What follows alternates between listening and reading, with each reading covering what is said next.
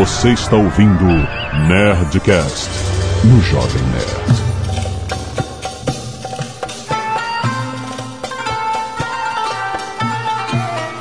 Landa, landa, landa, nerds! Aqui é Alexandre Antônio, Jovem Nerd, e eu fui contra essa viagem. Eu sou a Thalita Ribeiro e eu brinquei de é míssel ou avião no Iraque.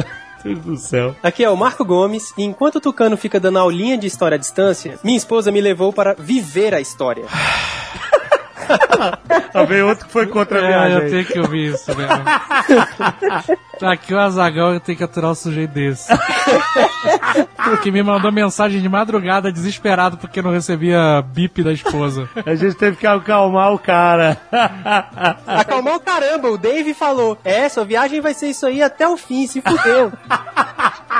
Isso foi rir da minha cara. Eu que já acalmei, dizendo Foi, que foi, podia estar você congestionada lá. Ó. Você é um amigo de verdade. O Dave é mesmo. E, deixa eu esclarecer. A questão é que tinha acontecido um atentado na base militar dos Estados Unidos na Jordânia e eles cortaram a comunicação do satélite. Eu não tenho culpa. É, e aí o Marco não conseguia falar, exatamente, ficou preocupado. Muito bem, gente, nós vamos falar aqui com Talita hoje, porque ela fez uma viagem muito peculiar. Ela decidiu um dia, eu quero conhecer o Iraque. Eu quero conhecer as pessoas que vivem lá, as vítimas dessa selvageria que acontece, as mulheres que sofrem absurdamente com essa sociedade deles, o sentimento opressor religioso que existe lá e tal. Então ela quis conhecer isso tudo de perto. Eu e a Zagal, como somos amigos, fomos contra porque achamos muito arriscado. Eu falo pro Marco Gomes parar de andar de bicicleta em São Paulo. Imagina, a Thalita quer ir pro Iraque, cara. Eu vou achar, mas ah, vai lá. Não, mas, mas mas ela foi com a coragem. O Marco Gomes depois encontrou ela lá. E os dois certamente têm muita história pra contar dessa viagem que a gente só vê à distância por 45 segundos de imagens em telejornais. E basicamente a gente só vê guerra e sofrimento. O que mais que tem? O que que existe? Quem é o povo iraquiano? Como é que ele está dividido? Vamos conhecer em primeira mão através da Thalita que conheceu tudo lá. Amém. Canelada.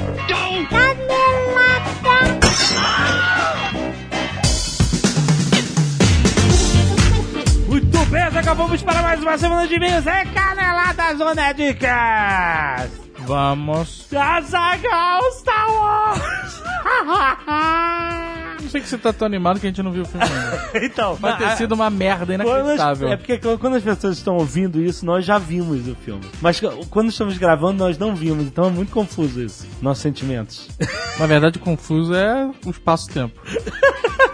Ai meu Deus, ai meu Deus, tá onde? Porque será que estamos vendo de novo agora? e Azagal, vamos lembrar que hoje, antecipadamente, nós publicamos o último episódio do Nerdcast Empreendedor, rapaz! O último episódio de 2015. É, de 2015. Porque a semana que vem é Natal, o pessoal vai estar em família, vai estar Exato. celebrando Exato. o espírito natalino e tal. A gente achou conveniente trazer esse programa uma semana antes. Exato. E estamos avisando aqui pra vocês. Programa excelente. Já está na... Reviravolta. Re- É. Plot twist. Tem plot twist no último episódio do Cara, ano. esse, olha, esse- gravar essa temporada, essa primeira temporada de 2015 foi muito legal. As histórias, situações, tudo que a gente conversou nesses 12 episódios. Mas se a gente tivesse planejado, se a gente tivesse feito um roteiro, Não ia ser o tão último perfeito. episódio não ia ser tão legal quanto foi, cara. exatamente, exatamente. Então escuta lá, já está publicado, tá aí no seu feed do Nerdcast. Vale a pena, nós vamos falar sobre a vida após a venda da empresa. Tem muita história interessante pra gente ouvir nesse Nerdcast. Lembrando que todo o Nerdcast Empreendedor esse ano inteiro, esses 12 episódios especiais, foram trazidos pelo meusucesso.com, que é a escola de insight em negócio, onde você paga uma mensalidade mínima pra ter um conteúdo de qualidade world class, Azagal. Sério, a qualidade de primeiro mundo cinemática, dos cases e das vidas dos grandes empreendedores do Brasil, cara. Vários, vários exemplos, cara, de caras fodas que passaram por lá com um material riquíssimo, riquíssimo pra você. Tem insight de como criar, gerir e até vender o seu negócio. sim. certo? Então vai lá, não deixe de baixar o último fantástico episódio do Nerdcast Empreendedor e link aqui no post pra você conhecer mais sobre o meu sucesso.com, vale muito a pena. Muito. Muito bem, Nerd, você que já viu Star Wars, você que está empolgadíssimo. Vamos lembrar aqui o recado da galera da editora Aleph, porque eles têm um livro chamado Como Star Wars Conquistou o Universo, Azagal. Aliás, no programa passado a gente gravou com o André Gordirro, que foi o tradutor deste livro. Entende bastante de Star Wars. É um mega estudo do Chris Taylor sobre todo o aspecto comercial, de marketing, de criação de Star Wars, desde 1977, da estreia do fi- primeiro filme, até a venda da Lucasfilm pra Disney. Um livro atualizadíssimo, cara. Hoje, Azaghal, Star Wars é a terceira maior franquia da história do cinema, você sabe, né? Não. Só perde para Harry Potter. que tem mais filmes e foi exibido em, em mais salas. E, em primeiro lugar, para 007, que tem 25 filmes. Verdade. É muito filme. Mas tá lá, Star Wars filme forte. Foi dito pelos autores Walter Isaacson, que é autor do best-seller Steve Jobs, e o Brad Stone, da biografia Amazon. Esses caras falaram que esse é um guia de criatividade e leitura obrigatória. Não só pro fã de Star Wars, mas pra quem gosta de cinema, quem quer entender a cultura moderna, principalmente de entretenimento. Cara, é muito, muito rico em informações de como o cara transformou um filme que era pequeno, um filme desacreditado por todos, inclusive pelo estúdio, nesse fenômeno cultural que é Star Wars. Vale muito, muito a pena você conhecer a história por trás da saga Star Wars. Então, se você quer saber a trajetória do George Lucas por trás do departamento de marketing e criação da ILM, o lançamento da novelização do filme antes do filme estrear e as sessões que faziam fila de blockbuster que você tem que comprar. Link aqui embaixo pra você conhecer esse e outros lançamentos de Star Wars da editora Aleph. Muito bom! E ainda é Star Wars, nós acabamos de lembrar também que você pode começar hoje mesmo a colecionar os mini posters de Star Wars no Subway, Azaghal. Ó. Em qualquer restaurante da rede Subway, você vai lá, você entra lá, tá, quero, tô com fome, quero comer o sanduba do Subway. Você pede o combo, Azaghal. É, é- importante, não é só italiano, branco, você pede Tem o que pedir um combo, exatamente. Mas não vale o barato do dia e o E baratíssimo. bara- É, esses não estão na promoção. Mas qualquer outro combo, você pede e você ganha imediatamente um dos quatro mini pôsteres de Star Wars pra você colecionar, cara. Ou seja, tá com fome, Aham, mata a fome com combo, isso. ainda leva um mini pôster de Star Wars. E se você pedir quatro combos, você pode pedir os quatro pôsteres. Eu espero que você esteja com quatro amigos.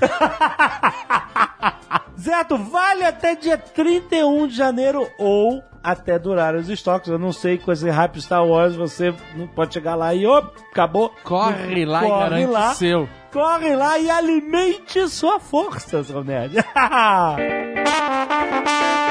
E se você não quiser ouvir os e-mails e recados sobre o último Nerdcast, você pode pular diretamente para... 19 minutos e 17 dromedários.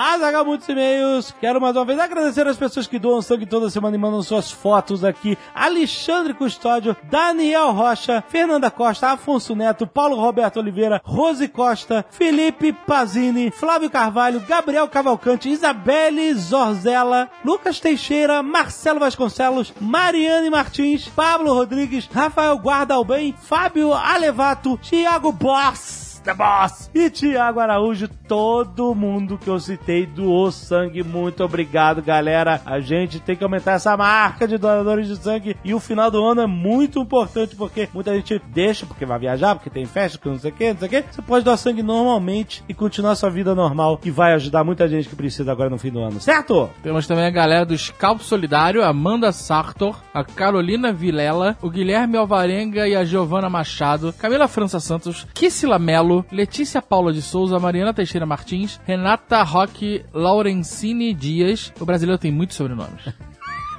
Eu acho, eu acho que eu acho que a gente tinha que ter um sobrenome, sério. É, fala um só. Um ué. sobrenome.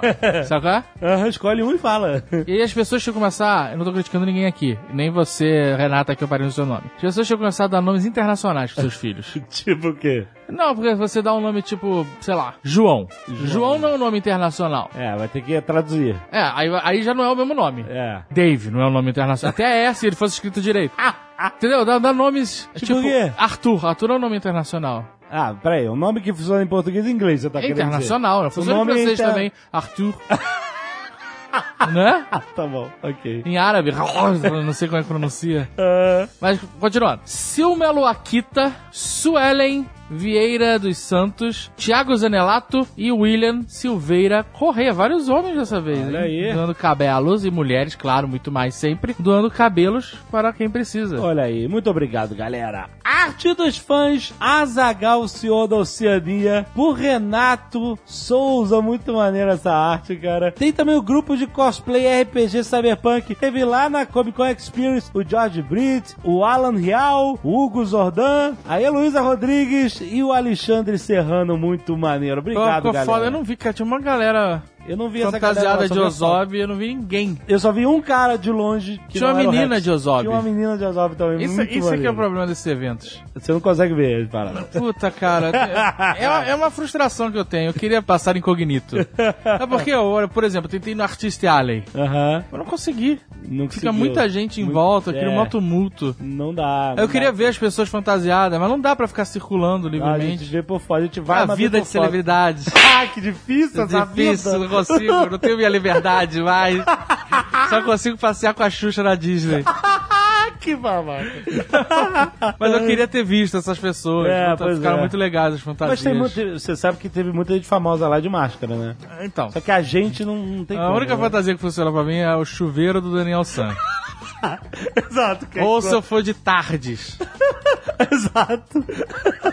pois é, exatamente. Eu posso ir de Snake. De Snake? Snake da caixa. Na caixa. Snake on the box. Ok, é verdade, você pode dizer. e também tem um Ozob pelo Matheus Gabriel muito irado. Tem o Patati Patatá, Zagal, duas cabeças, um corpo. Agora, agora é Zatati Ratatá. Agora é, amigo. agora é oficialmente no livro. Garanta seu livro pra conhecer esse desgraçado. Ah, Tem outro Ozob irado do Rod Kina e o Zombicide Azagal 2 pelo Fernando Raposo. Tá empolgado, tá empolgado. Muito bom. ah, tem a música do Ozob Azagal. É um, um OST. OST, Clóvis Vilela fez uma música original baseada no espírito do que é o personagem Ozob. Tem, botou o link aí do SoundCloud dele. Muito maneiro, cara. Muito maneiro mesmo. Paulo Graf, empreendedor de TI games para iOS. Porto Alegre, Rio Grande do Sul. Só iOS. Android não quer saber. Teoricamente, a gente não ler esse e-mail porque não tem a idade dele. Não tem idade? Ih, não, peraí. Ah, Não não. tem, não Ih, não tem. O que, que é o ser humano sem regras? Pô, cara. O que, que é o ser humano sem Mas regras? será que é um bom e-mail? O que que é? Não tem essa de ser um bom e-mail. Se o cara não passou na triagem inicial, ele não deveria nem estar aqui. Ah, E a gente pode deixar só esse sofrimento. você quer deixar o sofrimento? Eu acho que já tem que pular pro Johnny Gonçalves, 21 anos, Oh! desempregado, São Bernardo do Campo. Tudo que precisa pra entrar na lista de e-mail. Olha aí, idade, profissão e da onde é. É isso. Exato, é tão simples, gente. tá bom, então lê. Desculpa aí, Paulo. Meu, Johnny diz, como sempre, muito bom o Nerdcast, principalmente de Star Wars, que vocês já são quase especialistas de tantos que já fizeram. Isso não significa nada, a gente pode falar um monte de vezes sobre uma coisa que a gente não faz ideia e nem, nem por isso a gente vai ser especialista. A única coisa que queria acrescentar são alguns pontos das séries animadas que vocês quase nunca mencionam porque nós não somos público-alvo. E ele diz que elas são muito melhores que os filmes da trilogia nova, os episódios 1, 2 e 3. É verdade, é bem mais maneiro. Os Jedi usam bem mais a força. O Vader, no único episódio de Rebels, faz mais do que nos três filmes juntos. Aham. E ainda reconquista o título de melhor piloto. Ó, lembrando, ele era um excelente piloto. O cara quase destrói uma esquadra rebelde inteira sozinho. ah, maneiro. Outro ponto legal do Rebels é o fato dos personagens zoarem a mira dos Stormtroopers. Já Clone Wars conta como foi o treinamento do Yoda para se tornar o espírito e por que os clones traem os Jedi tão facilmente com a Ordem 66. Uhum. Eles eram meio que assassinos adormecidos. A Ordem ativou uma programação que faria eles traírem os Jedi. Eu acho que isso ficou bem claro no filme merda que Eles deram essa Não, é ordem, porque né? no filme ele só fala assim, executa a ordem assim, É, assim. tipo Constantinopla. Então, mas ele tá dizendo que não era só uma ordem, assim, segue o protocolo tal. Ah, claro, mas é uma um negócio palavra-chave. É claro, né? Mas É claro. acho- Isso ficou claro. Foram feitos sob, sob encomenda do próprio imperador, com certeza. Leandro Coller, 21 anos, quase tecnólogo em automação industrial, aprendiz de taoísta, São Paulo, ACP. Olá, autores de mais um grande Nerdcast de Star Wars. Sou um fã casual dessa obra inesgotável que desperta tanto fanatismo. Fui apresentado a Então, ela, esta- ela é inesgo- inesgotável a partir de agora. É. Então nem era, ela era infinita. É verdade. Agora ela é Agora inesgotável. Tem Exatamente. até laranja BB-8, maluco. Claro. Caraca, isso foi demais, né, cara? Sabe o que seria foda? Se a, é que a Disney não faria isso por questões de policies e escrúpulos Disney. Ah. Mas se eles fizessem essas laranjas mutantes que são, sabe? Fosse du- uma, laranja dupla, Uma gêmea. laranjinha, é, É, a grudada laranja na assim, a mesa. Ia ser foda, cara. Você tá mencionando é, uma foto que, que saiu na internet essa, essa semana que era, era um saco de laranja. É tipo maçã da Mônica. Isso, é, É, a laranja BB-8. licenciado Star Wars com a foto do bebê. Mas seria foda. Olha a dica, fica a Seria dica. foda mesmo. Se a Disney fizesse uma laranja Lara- mutante, laranja ou uma tangerina, sei lá, Laranja uma mexerica, uma laranja assim a mesa, só que uma tem que ser mais murchinha. Isso. Sabe qual é que é a cabeça do bebê? Cara, fica a porra da dica aí. Inclusive, eu, acho que pode pintar a casca, porque ninguém come casca de laranja, né? Fui apresentado a Star Wars ainda na pré-escola. Não nos tempos da pré-escola, mas sim literalmente dentro da sala de aula. Em alguma aula vaga, sei lá o que, que decidiram passar a ameaça fantasma numa TVZ com VHS. Porra, logo ameaça fantasma. Contudo, penso a trazer duas teorias interessantes sobre a falta de moral de Vader no episódio 4. Outra com Luke e seu flerte com o lado sombrio. Primeira, o Império instituído após a queda da Velha República se baseia na negação da existência da força. Logo, é desinteressante para a coesão do alto comando do Império ter um cavaleiro Sith como Darth Vader, dando show off por aí, fazendo uso indiscriminado da mesma. O que a gente entende que muita gente nem acreditava que existia força, essas coisas. Pois tal colocaria o dogma da não existência da força em xeque. Portanto, faz sentido que Vader tenha sido instruído pelo Imperador a agir no low profile, preservando a convicção ideológica de seus companheiros em que os Jedi não passavam de charlatães manu- manipuladores da Velha República. De fato, o Império se ergueu sobre a ideia falsa que os Jedi queriam dar um golpe Sim. tomar o poder da República. Então os Jedi estavam com o nome ilameado por quem viveu naquela época. Bom, então logo faz sentido que por conta dessa descrição, os militares do Império debochem de sua existência e suas crenças. Uma vez que a Estrela da Morte é destruída, preservar esse disfarce passa a ser secundário, pois é hora de concentrar o máximo de força para destruir os rebeldes e assim Darth Vader mostra a todos quem realmente é. E a segunda, lembrando a todos que George Lucas é um grande admirador de filosofias e religiões orientais, se dizendo budista. Inclusive, Luke é deflagrado como um praticante de técnicas identificadas como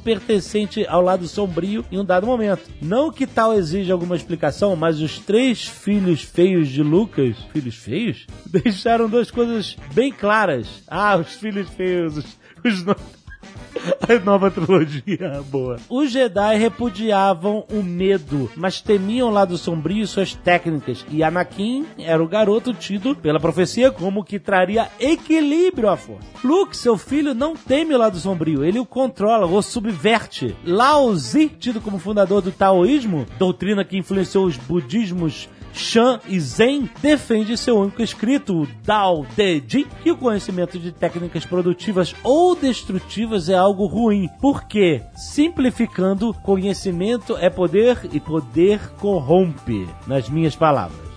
e sobre isso diz algo como: não controlar o conhecimento é alienação, portanto, o homem sábio não se aliena, ele aliena a alienação. Caraca, estamos indo longe, cara. Analisando toda a obra de Star Wars até então, à luz dessa reflexão que Lucas provavelmente conhece, o fato dos Jedi evitarem o lado sombrio não os ajudou a evitar o seu ressurgimento. E este os exterminou. Caraca, cara. É, Olha, caraca. Eu me perdi já.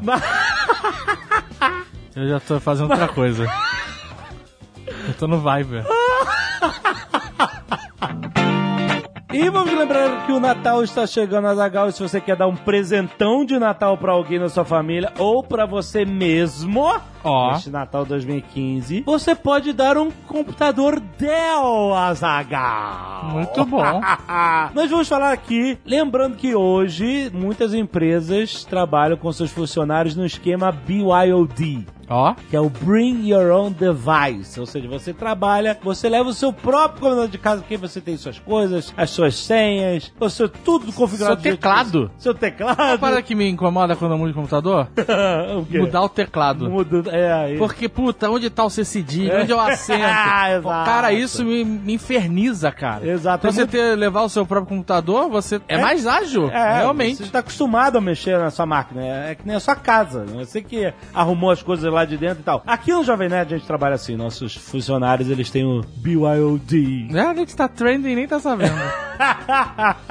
Aliás, isso é uma pesquisa de, de 56% dos brasileiros levam equipamentos pessoais para se conectar à rede corporativa. E pensando nisso, a Dell tem desenvolvido equipamentos adequados a essas novas exigências de termos de mobilidade, performance, design dos equipamentos e sem perder de vista, obviamente, as funcionalidades de integração, gerenciamento e segurança exigidos pelos departamentos de TI das empresas, porque você também pode chegar com o computador todo aberto, escancarado, de, sem segurança nenhuma na sua empresa e levar um monte de segredos corporativos e você não sabe o que vai acontecer. Mas o notebook 2 em 1 Latitude 13700 é um reflexo dessa estratégia da Dell de adequar o seu portfólio a essas necessidades profissionais, Adagal. Muito bom. Tanto no modo Ultrabook quanto no modo tablet. E também temos Workstation Precision Mobile 5510 Ó. que tem a capacidade de processamento de gráficos superior a computadores comuns. Esse é a menor, mais leve e mais fina workstation móvel de 15 polegadas do mundo. Também é a primeira da categoria a incorporar tecnologia de tela Ultra HD 4K com borda infinita que virtualmente elimina as bordas laterais superiores do display. Certo, Adagal? Tem um monte de coisa. Tem link aqui embaixo pra você ver mais detalhes. Você quer saber como é que é a configuração desses notebooks da Dell? Vai lá, clica aqui no post que tem um monte de informações pra você tomar a sua decisão de compra neste Natal.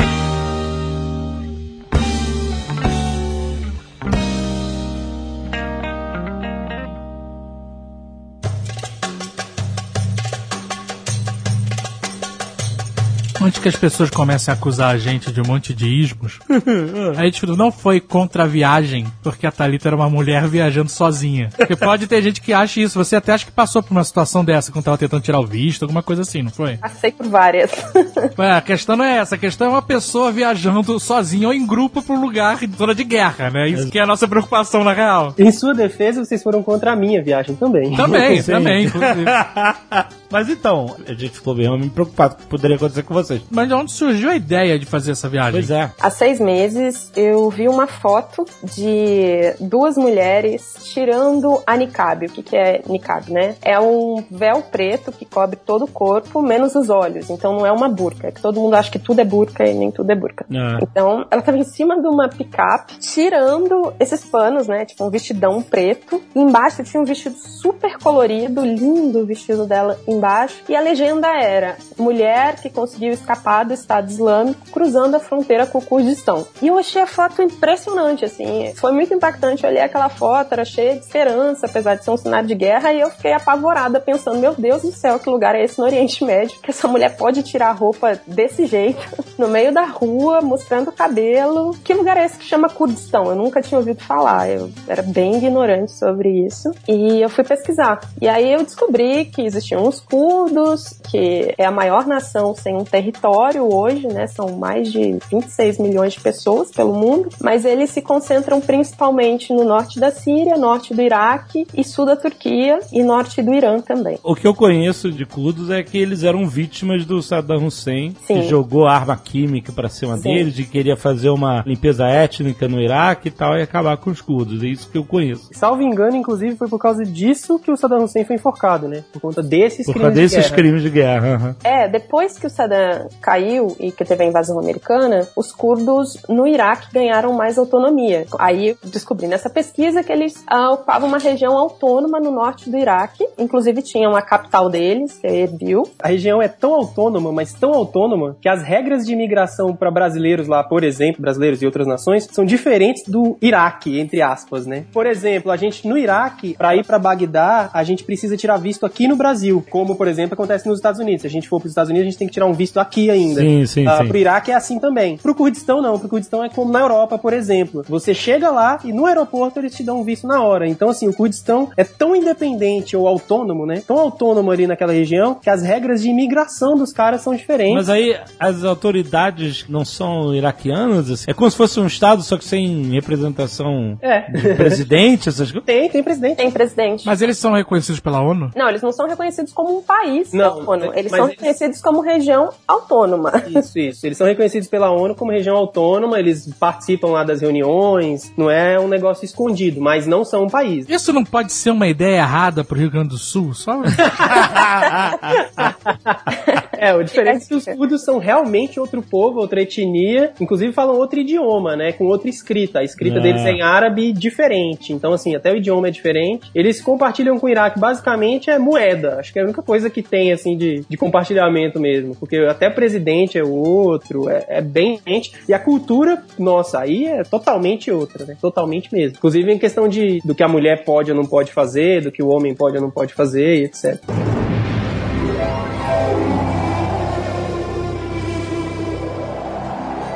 Aí na região do Kurdistão, do Iraque, as mulheres, em tese, têm direitos bem parecidos com os dos homens, quando não iguais. Só que, na prática, isso não é bem assim, e por isso que você tem, por exemplo, mulheres brigando muito contra crimes de honra. Você tem mulheres se levantando para brigar no judiciário para que crimes de honra não sejam que sejam punidos, né? explica pra gente, pra todo mundo entender, o que, O que é um crime de honra. É. Por exemplo, se uma filha de um cara decide casar por conta própria com alguém que ela ama e o pai considera isso uma afronta, ele pode matar ela e alegar que isso foi um crime de honra porque ela desonrou a família. Aham. Ou jogar ácido, né? Que é muito comum nessa região. Cacete. Na região no Oriente Médio, né, porque no Kurdistão em não é tão comum assim. É, em vários lugares do Oriente aconteceu. Médio isso, isso acontece. É, e em outros países do Oriente Médio que não são o Kurdistão, em outros povos e tal, isso não é nem discutido. Assim, a Arábia Saudita, coitada, né? a mulher simplesmente não tem direito a nada. E já no Kurdistão, não, no Kurdistão e, é, existe uma discussão e existe uma. Existem uma... leis já que ah, punem Protege. esse tipo de crime, só que a questão é que a justiça ainda está muito linkada com a questão dos líderes religiosos. Ainda tem uma questão tribal muito forte em algumas regiões, então é difícil fazer a lei valer. É um estado religioso ou não? A maioria das pessoas no Kurdistão, assim como na Síria, são muçulmanos sunitas, né? Sim. Na sim. Síria e no Iraque, os sunitas são maioria, inclusive na região do Kurdistão. Mas aí você também tem cristãos, também tem Iázides, que é a minoria que está sofrendo absurdamente com o Estado Islâmico, é a principal vítima dessa guerra, assim. É mesmo? Perigando só- sumir, assim, perigando acabar é, essa população, o Estado Islâmico está dizimando eles. Mas eles são muçulmanos também. os Mas o que, é um Yazid? Eles têm muitos deuses, né? São politeístas. Poli- Politeístas. Ah, Eles politeístas. acreditam em várias divindades. A cultura deles, inclusive, é anterior à cultura muçulmana.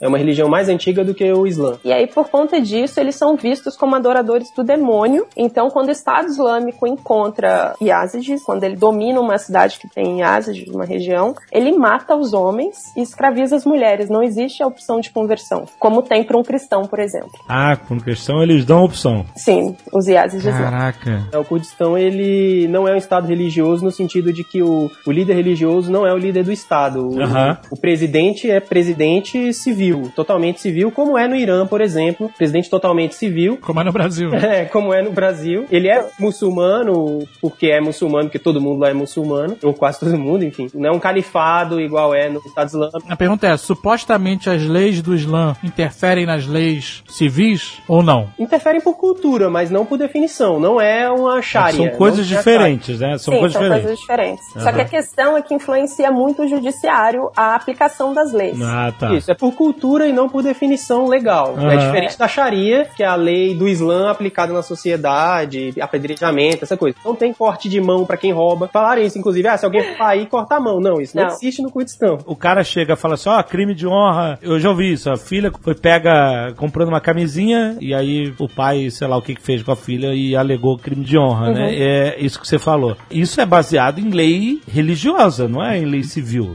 Ou é civil também? Não, não, é questão cultural mesmo, religiosa. Só Aham. que a aplicação da lei, por exemplo, no Líbano, que é um país muito mais aberto e desenvolvido e mais secular, né, onde a religião e o Estado estão mais afastados, tem muito problema, por exemplo, quando o casal se separa a guarda dos filhos, por conta de, de questão religiosa que influencia na questão jurídica, sabe? Uhum. É igual aqui no Brasil, que a gente tem a bancada evangélica influenciando nas leis. Ah, entendi. Exato. isso. Mais ou Entendeu? menos isso. Só que mais extremo, né? Como se a bancada religiosa fosse ainda mais poderosa. Sim, sim, é, sim. por isso que a gente tem que evitar esse tipo de coisa, porque a gente sabe onde vai dar, né?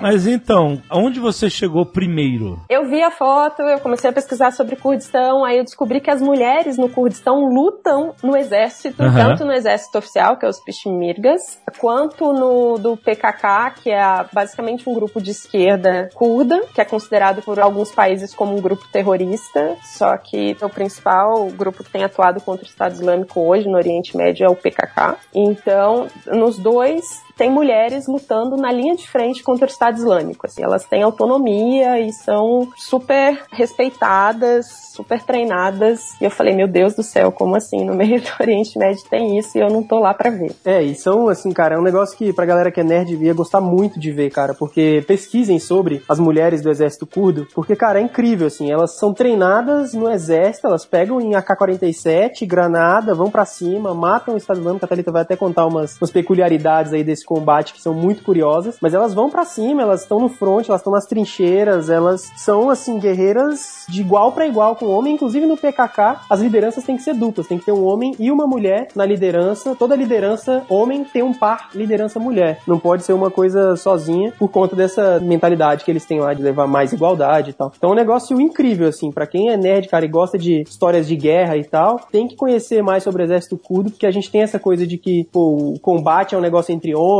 as armas são uma coisa de homens e tal, e lá é de mulher também, e elas são incríveis, elas ajudam a tomar cidade, elas tomam cidade, elas enfrentam o Estado Islâmico de igual para igual e vencem. Foram elas, ah, o exército curdo, né, elas e eles, que pararam o avanço do Estado Islâmico. O Estado Islâmico não se expande há mais de ano já, porque eles conseguiram segurar a, a expansão, e só eles são em terra, só eles podem combater o Estado Islâmico em terra e conseguem. O nome do grupo de soldadas que lutam do lado do PKK, YPJ, pra quem for procurar. É um negócio de guerrilha incrível, vale muito a pena conhecer mais as mulheres do, do exército curdo. Tem uma matéria muito boa, inclusive, do Globo sobre isso.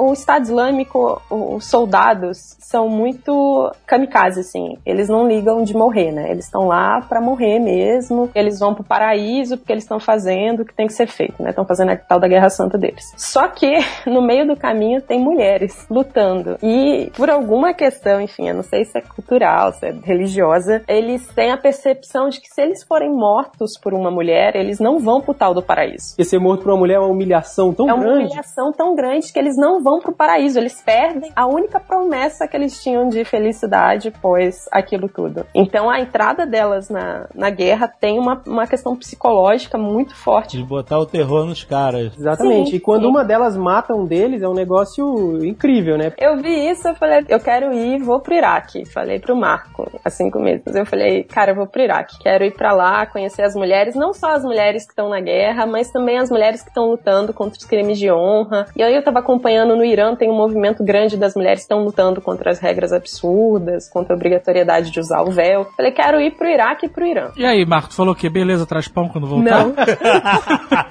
Eu não lembro o que, que eu disse, cara, mas. ele fez um drama. Ele falou, ele falou, você sabe o quanto você vai fazer as pessoas que você gosta sofrerem e tal, é, blá blá blá. caraca. É uma preocupação válida, vai. É. É, eu fiquei pensando um pouquinho, assim. Mas eu, eu também pensei, putz, as pessoas me conhecem, sabe? Elas sabem que é o tipo de coisa que eu faria mesmo, em algum momento. Limpa minha barra aí, Thalita. Fala que depois eu te apoiei, por favor. Calma, calma. Esse foi no primeiro momento, quando eu ia pro Irã e pro Iraque. Aí eu entrei em contato com pessoas da igreja, porque eu sabia que tinham missões. Missionários estavam no Oriente Médio, eu não era louca de ir sozinha sem conhecer ninguém. também. Claro, claro. Aí eu comecei a planejar, vou para os lugares, mas conhecendo pessoas, comecei a entrar em contato com o projeto de mulheres nesses lugares. Eu consegui um contato no Iraque, de brasileiros no Iraque, e consegui na Jordânia. Aí os da Jordânia me passaram do Irã, mas as pessoas do Irã nunca me responderam porque a internet é controlada. A orientação era: escreve só para essas pessoas o seguinte: vou para o Irã em tal mês e gostaria de encontrá-lo. Era só isso que eu podia escrever no e-mail. Caraca. É, Tem, tem isso, cara, que é uma coisa que a gente também não para pra pensar, mas nesses lugares a internet é muito controlada e não dá pra você ficar falando o que você vai fazer, entendeu? Porque senão eles te pegam, né? Senão eles te pegam. E aí a gente não tá falando do Estado Islâmico, a gente tá falando do Estado mesmo, que não quer missões, que não quer trabalhos Aham. humanitários, que não quer empoderamento de mulher, sabe? Toda essa galera conservadora que não quer esse tipo de coisa acontecendo. E a NSC que tá monitorando os seus e-mails também. Eu tô muito curioso pra ver vocês irem nos Estados Unidos. Cara, Quero eu saber o que vai acontecer agora. O carinho do Iraque no passaporte vai ser O ótimo. cara vai perguntar pro Marco Gomes, magrinho do jeito que ele é. Tu, tu é militar? Cara, não. Tu trabalha com construção? Não. Vamos pra aquela sala ali, bonitão. É, aí não, ninguém me respondeu no Irã. E aí eu resolvi mudar, porque no, na Jordânia eu descobri um projeto muito legal com refugiados, que aceitava me receber, que era gente muito bacana, assim, um trabalho muito sério. E aí eu decidi que eu ia pra Jordânia e consegui contato no Líbano também, com um projeto de empoderamento de mulheres. Na verdade, de resgate de mulheres que são abandonadas, em que vivem numa situação de risco. E aí eu fiz esse roteiro, decidi que ia passar um mês viajando, que ia primeiro pra Jordânia, depois pro Líbano, depois pro Iraque e por último na Turquia pra fazer um turismo e dar uma relaxada. Na Turquia, né? Você viu como é que tá. A Turquia foi o relax dela. É, mas a Turquia, hein, cara, Turquia é Europa. Eu cheguei na Turquia Turquia é e falei, meu Deus, cara. Eu, sério, eu me senti em choque quando eu cheguei na Turquia, porque era Europa. E eu.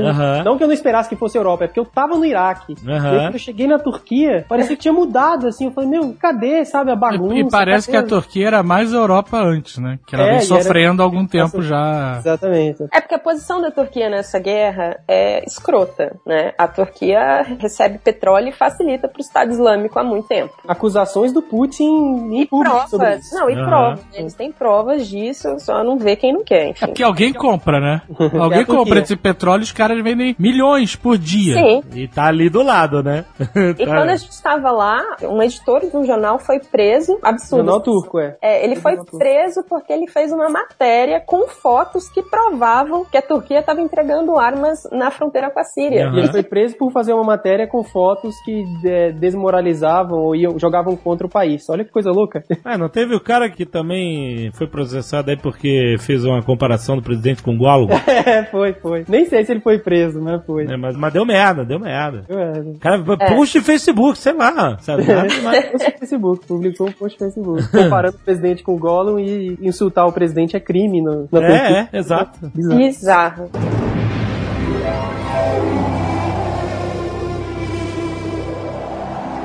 Primeiro eu fui pra Jordânia, cheguei lá pra ficar junto com um trabalho humanitário que eles fazem com refugiados sírios e iraquianos. E aí eu comecei a mergulhar na guerra através das histórias do pessoal e perceber o- um lado que eu nunca tinha parado pra pensar. Por exemplo, uma coisa que eu achei absurda, que eu achava que era completamente diferente, é sobre como o Estado Islâmico domina as cidades Uhum. onde ele conquista. Eu achei que eles chegavam com um tanque de guerra, matando todo mundo e conquistando tudo. E não é assim. Em Mossul, eu conheci vários iraquianos de Mossul, que é uma cidade no norte do Iraque. Esses iraquianos que eu conheci são árabes, não são curdos, mas viviam na região do Kurdistão. Porque além da divisão religiosa, tem essa divisão entre árabes e curdos, que eles também não se gostam entre si. É bem complexo. Então eu conheci acho que seis pessoas de- dessa cidade, cristãs, que fugiram de Mossul. Mossul era aquela cidade que era tipo a 50 quilômetros de uma cidade dominada pelo pelo Estado Islâmico? Não, é? Não, não. É. Mossul é dominada pelo Estado Islâmico. A gente foi pra uma cidade que fica a 50 quilômetros, que é ah, ah, tá. Mossul é a região. É a cidade onde o Estado Islâmico tá. Vocês não foram em Mossul? Não. Não. Foi 50 quilômetros. Você foi cutucar a onça com um palito de fósforo, isso que tu foi fazer. Jovem Nerd, teve um momento que a gente tava numa estradinha assim, no asfalto, né? Depois do asfalto, menos de um palmo, começava uma colina super íngreme que não daria pra subir andando, tinha que subir com as mãos e com os pés. No topo da colina, a uns 5 metros de altura, uma casinha. Então essa casa tava mais ou menos 20 metros de onde eu estava. Se Ah. eu jogasse uma pedra, eu acertava a casa. Ah. O cara falou, essa casa ali, ó, é do Estado Islâmico. Tipo, essa estrada divide o que é Kurdistão, tá aqui a nossa direita, e, o- e a aham. nossa esquerda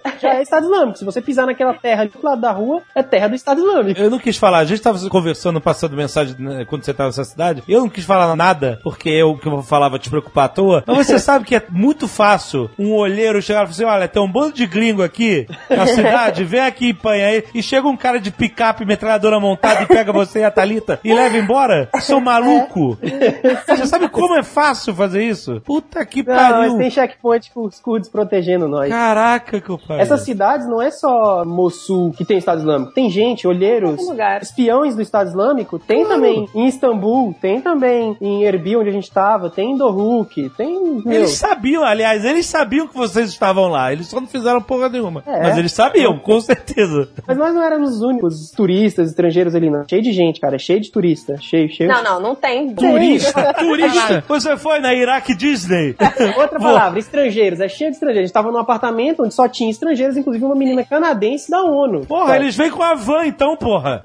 Leva todo mundo, caraca. Que perigo, meu Deus do céu, Marco. Mas eu vi uma casa do Estado Islâmico. Isso é muito legal. Eu tava a 20 metros de Muito. Muito, le- legal, muito legal, muito legal. Você tá tendo esse adrenaline rush porque não aconteceu nada. é, por aí. Não, vocês precisavam ver ele. Vou entregar, Marco. Quando fecharam o aeroporto Nossa, do. Iraque. Porque o, o- a Rússia louca começou a jogar míssil, enfim, na Síria, bombardear muito a Síria, e os mísseis passavam por cima do céu onde a gente estava. Então não tinha condições de ter voo. Aham. E aí eles fecharam o, o aeroporto De Erbil, que é onde a gente tava de Erbil, que era onde a gente estava, de todo o norte do Iraque, né? Não, não tinha como voar. E a gente, pra sair do Iraque, né? A gente ia ter que sair em algum momento, ia ter que ser por terra. Então eram 24 horas de viagem até o Irã, que era a rota mais segura. Você vê, o lugar mais seguro que você pode ir é pro Irã. Tá bem, você tava bem pra caralho. Tinha a rota 24 horas também pra Turquia. Só que a questão é que ia passar num território curdo da Turquia, onde tá tenso o negócio, assim, a briga Aham, entre turcos e curdos. Então, ir pro Irã era o, o caminho mais seguro de volta pra casa. E aí o Marco tava muito tenso, muito tenso. Ele ficou muito mal-humorado com a história do aeroporto fechado, assim, ficou Pô, muito. cara, o aeroporto fechou dois dias antes de- do meu voo de ir embora. Tipo, faltava Caraca. dois dias pra eu ir embora, o aeroporto tava fechado porque tava passando míssil em cima da minha cabeça. E eu fiquei tenso. Comecei a fazer cálculo de quanto tempo dava pra viver com os dólares que eu tinha. tipo, meu. Ficou foi... tenso, mas ficou mandando fotinho de rastro de fumaça branca no céu. Falou assim, "Ih, não sei se é míssil ou se é avião. Aí eu fui lá, Eu e a Thalita brincávamos assim. eu fui lá no Flight Radar, sabendo onde você tava, catei lá um screenshot do avião que tava indo pra Turquia. Toma aí seu míssil, seu filho da mãe. Era um A320.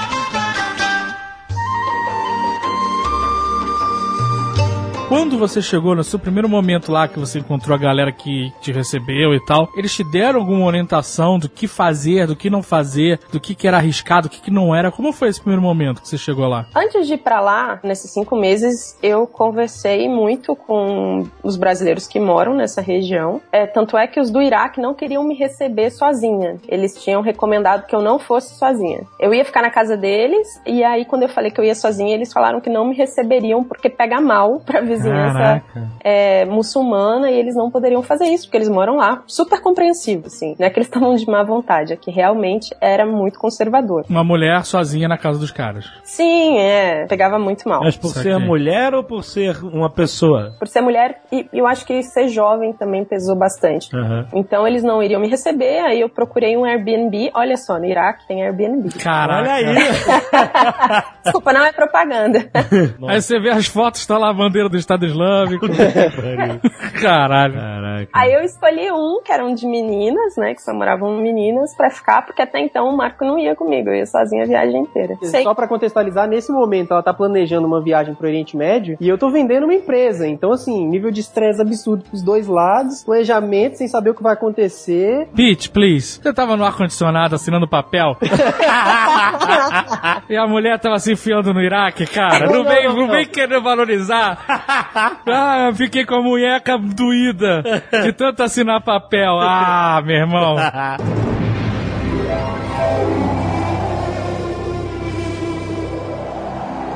E aí eu tava conversando e tava lendo muito. Eu li vários livros bacanas, assim, sobre a região, sobre a história do Kurdistão, sobre árabe, sobre a questão da primavera árabe. Enfim, li bastante e conversei com eles. Então eu tinha orientação, quando eu montei minha mala, foi uma mala que eu nunca tinha montado nada parecido, assim. Era blusa três quartos ou manga comprida só, que cobria o pescoço, com vários lenços pra cobrir, se não cobrisse 100% do pescoço. Só com blusa que cobrisse o bumbum também, nada marcando. Bem conservadora, assim. Isso foi a primeira coisa. A segunda coisa é que eu tinha dicas de como me portar durante todo esse período. E entre as dicas tinha nunca gritar, Caraca. nunca gargalhar e quando sorrir, se tiver que sorrir, sem mostrar os dentes. Nossa. Aí eu Vocês verem o nível de opressão É dura. foda, cara.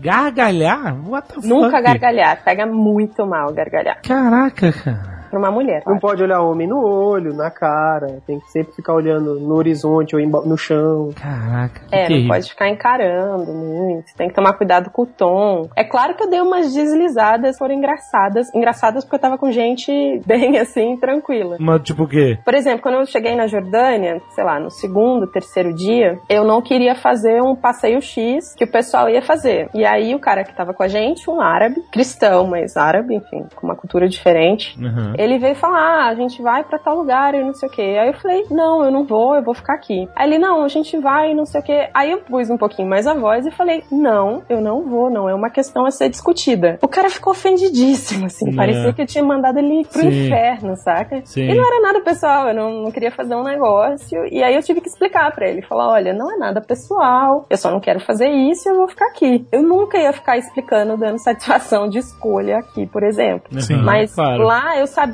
que ele podia interpretar errado, ele tava sendo legal, então eu tive que explicar. Mas isso você dentro de um ambiente de amizade, né? O cara Dentro não... de um ambiente de amizade, dentro de um ambiente cristão, sabe? Aham. Pessoas em comum, amigos em comum. E mesmo assim eu tive que explicar por que, que eu tava falando não pra uma coisa que eu não queria fazer.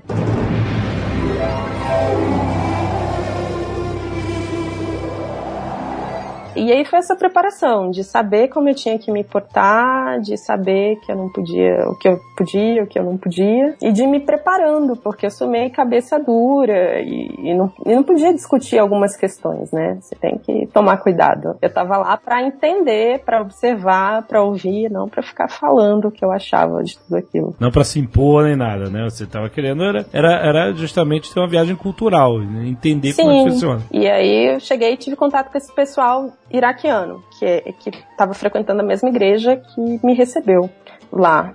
Então, eles me contaram que a dominação da cidade de Mossul teve três momentos. Não foi de uma vez o Estado Islâmico chegou com os tanques, dominou tudo e matou as pessoas. Num primeiro momento, chegaram como se fossem embaixadores do Estado Islâmico, enfim, pessoas diplomáticas para conversar com as lideranças religiosas, né, muçulmanas da cidade. Chegaram lá, tocaram a campainha. Você tem um minuto pra ouvir falar sobre o Estado Islâmico? Isso. Chegaram assim, né? manhã, É, chegaram pra conversar? Pra conversar. Olha aí. Você acha que isso não existe no Estado Islâmico? Mas e aí? É uma ideia errada. Eu já sabia que era uma ideia errada achar que era só truculência, porque eu tinha lido dois livros sobre o Estado Islâmico Aham. e eles falavam sobre a organização social, que lembra um pouco o que o tráfico faz nos morros, sabe? Ah, tá. Entendi. Sobre esse aspecto, né? É, eles dão remédio, eles dão gás, eles dão comida e Aham. matam as pessoas. E matam. Caraca. É parecido, né? Modus operandi. É, parecido. Mas aí eles chegaram primeiro pra conversar com as autoridades locais, né? Tipo, Não, com as autoridades religiosas, né? religiosas, ok. As autoridades religiosas nessa região têm muito peso, vai. Muito, muito, muito poder. Não chega nem perto de qualquer coisa que a gente tem aqui no Brasil, nem das igrejas evangélicas. Por enquanto, Marquinhos. Ainda.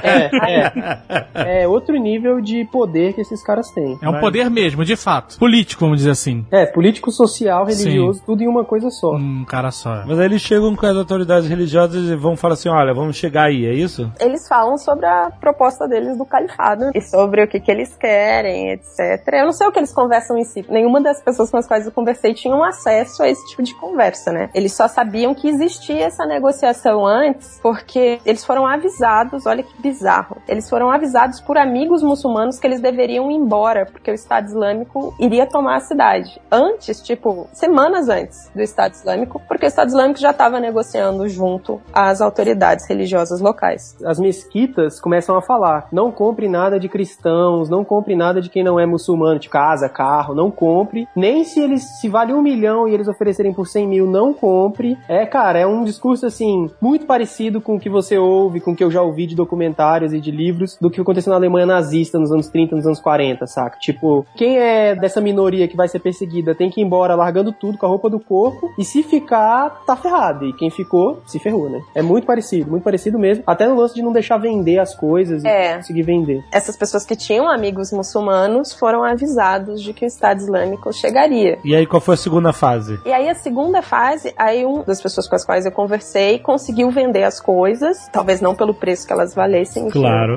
é. isso, mas ele conseguiu vender e conseguiu sair com a família dele e foi pra Erbil, que é a capital do Kurdistão, antes de ir pra Jordânia. Que esse é basicamente o caminho que todo mundo que tem alguma condição faz. É Kurdistão, lembrando que esse estado fantasma dentro do Iraque, é isso? Exato, exato, no norte do Iraque. Aí o outro que eu conversei, não, ele resolveu ficar, ele só mandou a mulher dele pra Erbil porque ele ficou com medo, né, do que poderia acontecer com ela. E aí ele viu o pessoal do Estado Islâmico chegando com carros. Toyotas. Não, não era um arsenal de guerra mega foda assim. Não, eram carros Toyota. Eles têm uma frota de Toyota. Sério? Só a Toyota? Eu não sei porquê, Eles mas conseguiram Eles adoram? Toyota. É, Caraca. eles têm iguais, todos iguais, Todos assim, iguais, 30 cara. Toyotas. Caraca! Tem uma matéria acho, do New York Times falando sobre, se eu não me engano, eles compram na Arábia Saudita, com- Ah, chegam lá com dinheiro, compram É. e levam pro Estados E Unidos. levam pra lá. E adoram a Toyota porque ela é muito poderosa, né? Muito forte, muito E a tough. Toyota desesperada, porque isso é uma mancha na marca dela. Cara, que merda. É, aí na segunda fase eles chegam com os carros e tal, já chegam armados, já chegam mais homens,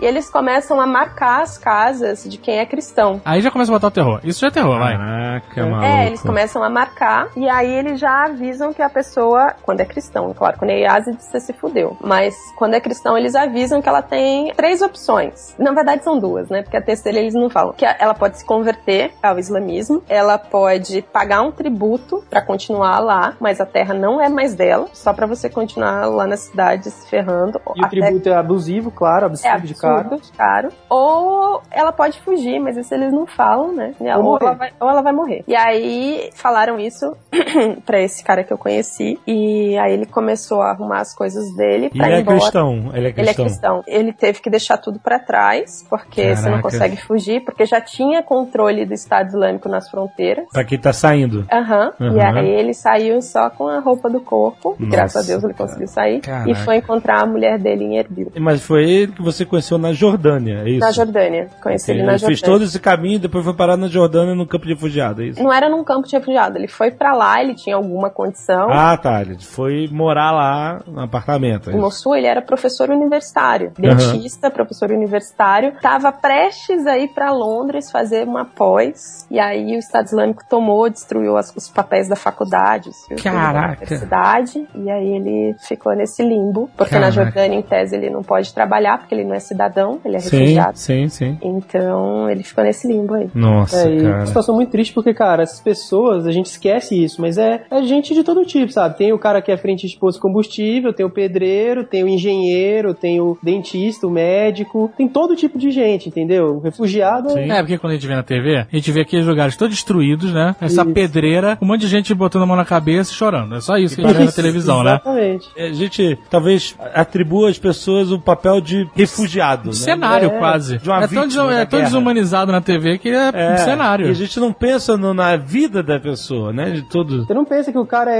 costureiro, cozinheiro. Que tem uma vida, é, que tem uma família, que tem uma história, que tem filho, que não sei o que quê. tem conhecimento, que era um profissional, que trabalhava na prefeitura, que era motorista, que era médico, médico, seja. dentista, exatamente. Então é um negócio muito louco assim. Ele é, acaba sendo na nossa cabeça só um personagem refugiado. É um sofredor, é, só um, um sofredor. Exato. Um sofredor, bem dito, é isso aí. É, e não, e o cara tem história, tem um milhão de coisas. E antes que a gente pense que, ah, não, todo muçulmano aceita e recebe o Estado Islâmico e apoia, não, não é assim. E mais do que isso, até as pessoas que não, não se opõem quando o Estado Islâmico chega, por exemplo, sei lá, um muçulmano que continua em Mossul, que não se opõe. Muitas vezes ele não se opõe porque não tem força, né? Não tem um exército que defenda. E o cara acha, em vez de se fuder, ele, ó, eu vou tolerar os caras aqui. É, exato. A gente me tem converter, eu fazer o que precisar? O cara, né, continuar tendo a vida dele, né? Só que aí eles vão oprimindo tanto com as regras, né? Que ele tem umas regras malucas, nada a ver com o Corão, né? Regra baseada só na Sharia, que são uhum. livros diferentes. Uhum. E que muito muçulmano não segue a Sharia. Eu acredito que a maioria dos muçulmanos do mundo não, não segue a Sharia. A Sharia é que, é que livro? É um livro que veio depois é como se fosse um livro de leis criado por homens depois do Corão. A interpretação. Exato, isso. exato. Hum. Não é revelação divina. Não que eu acredite que o Corão seja, enfim, isso não vem ao caso. Mas não é, eles não, não consideram que seja uma revelação divina. É uma interpretação de homens sobre regras. Leis de fé, é isso, tipo isso. E nem é com base em Deus, cara. É com base no que o cara achou que era Deus, sabe? Uhum, uhum. Não é. Não foi Maomé que escreveu a Sharia ou coisa assim. Não tem isso. Ela é de fato uma lei islâmica, é isso? Um o Corão é uma leis. revelação, eles acreditam que seja uma revelação de Deus. A Sharia não é, uhum. entendeu? A Sharia é feita por homens com base em interpretação de homens. Não me persigam se eu estiver errada, me corrijam, mas foi isso que as pessoas muçulmanas com as quais eu conversei me explicaram. Porque uhum. uma coisa que eu também questionei, porque o Estado Islâmico exige que as mulheres cubram o rosto, né? Coisa que não, não existe em outros países a não ser nos territórios do Talibã afegão. Uhum, uhum. Então, essa é uma coisa que tem que esclarecer. Burca só é obrigatório em, em, territórios do Talibã afegão. No resto do Oriente Médio não, não existe essa obrigatoriedade. Só para deixar claro para quem tá ouvindo. A burca é aquele que cobre tudo, né? Que cobre tudo, que tem uma telinha. Uma telinha. Uma telinha no, nos olhos. Mas em outros territórios é obrigatório cobrir o cabelo, por exemplo. Na Arábia Saudita e no Irã uhum. é obrigatório você cobrir o cabelo. Sim. Mas... Só que você pode cobrir o cabelo. As meninas do Irã são demais, assim. Tem várias meninas super legais, blogueiras de moda, lindas, que elas vão meio que deixando o cabelo, metade do cabelo à mostra só com o véu, sabe? Uhum. Mas pelo que eu aprendi, nem todos os lugares isso é obrigatório e as mulheres o fazem por essa imposição. Muitas gostam de se sim, vestir assim, né? Sim, tem uma coisa no Corão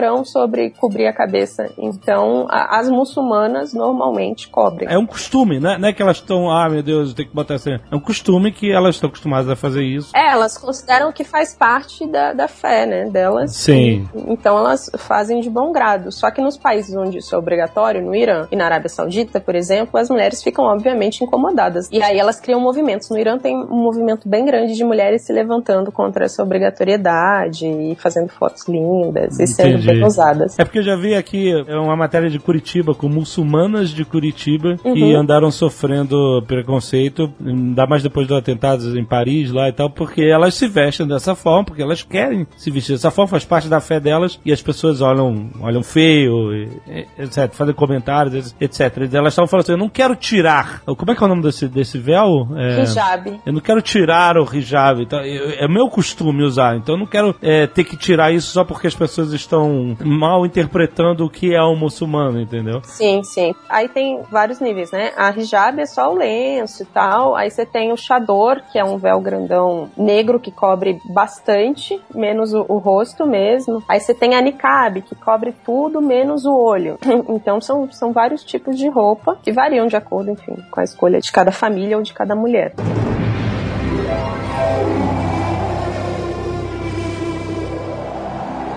Você conversando com as pessoas lá, você teve alguma noção de que se esse problema todo, toda essa luta por poder e território, você teve a ideia de que isso acontece por vontades religiosas apenas ou eles Não. têm uma ideia de que não, é político, econômico, social? Porque a gente questionou isso já uma vez fazendo Nerdcast de política internacional, né? Se é só a religião que dá força pra isso ou se a religião é só um instrumento pra um poder econômico que quer se estabelecer ali, né? Essa é uma guerra, ela é difícil de controlar porque ela é ideológica também, né? A Arábia Saudita vem trabalhando há anos, isso é de conhecimento de todo mundo, abrindo mesquitas pelo mundo, não só pelo Oriente Médio, cuja orientação é sunita wahhabita. Aham. Que é a base ideológica do Estado Islâmico, Certo. o muçulmano radical, né? Sim, Radical sim. terrorista. Então eles estão abrindo isso já faz muito tempo. E aí nesses lugares as pessoas comungam dessa ideia de califado, por exemplo, de guerra santa. Então tem a coisa obviamente religiosa, a gente não pode, assim como a gente não pode aqui falar que a bancada evangélica não é evangélica, é evangélica sim. E Mas também tem um interesse político. mas obviamente usa disso para conquistar poder, para conquistar influência, para conquistar dinheiro, sabe? Sim, sim. É a mesma coisa lá, a mesma coisa. Os caras querem território, querem poder, querem dinheiro. É só ver a ostentação deles, né? O Estado Islâmico ostenta bastante. Não é um grupo tipo São Francisco de Assis, assim, estamos sem nada, somos simples, etc. Não, eles ostentam bastante, até porque essa é uma estratégia de, de conquistar, é, de recrutar mais pessoas. Paga um salário pros Aham. recrutados. Matéria no Business Insider. Por que, que o ISIS gosta tanto de Toyota Trucks? Cara, acho que é preocupadíssimo. É uma boa questão.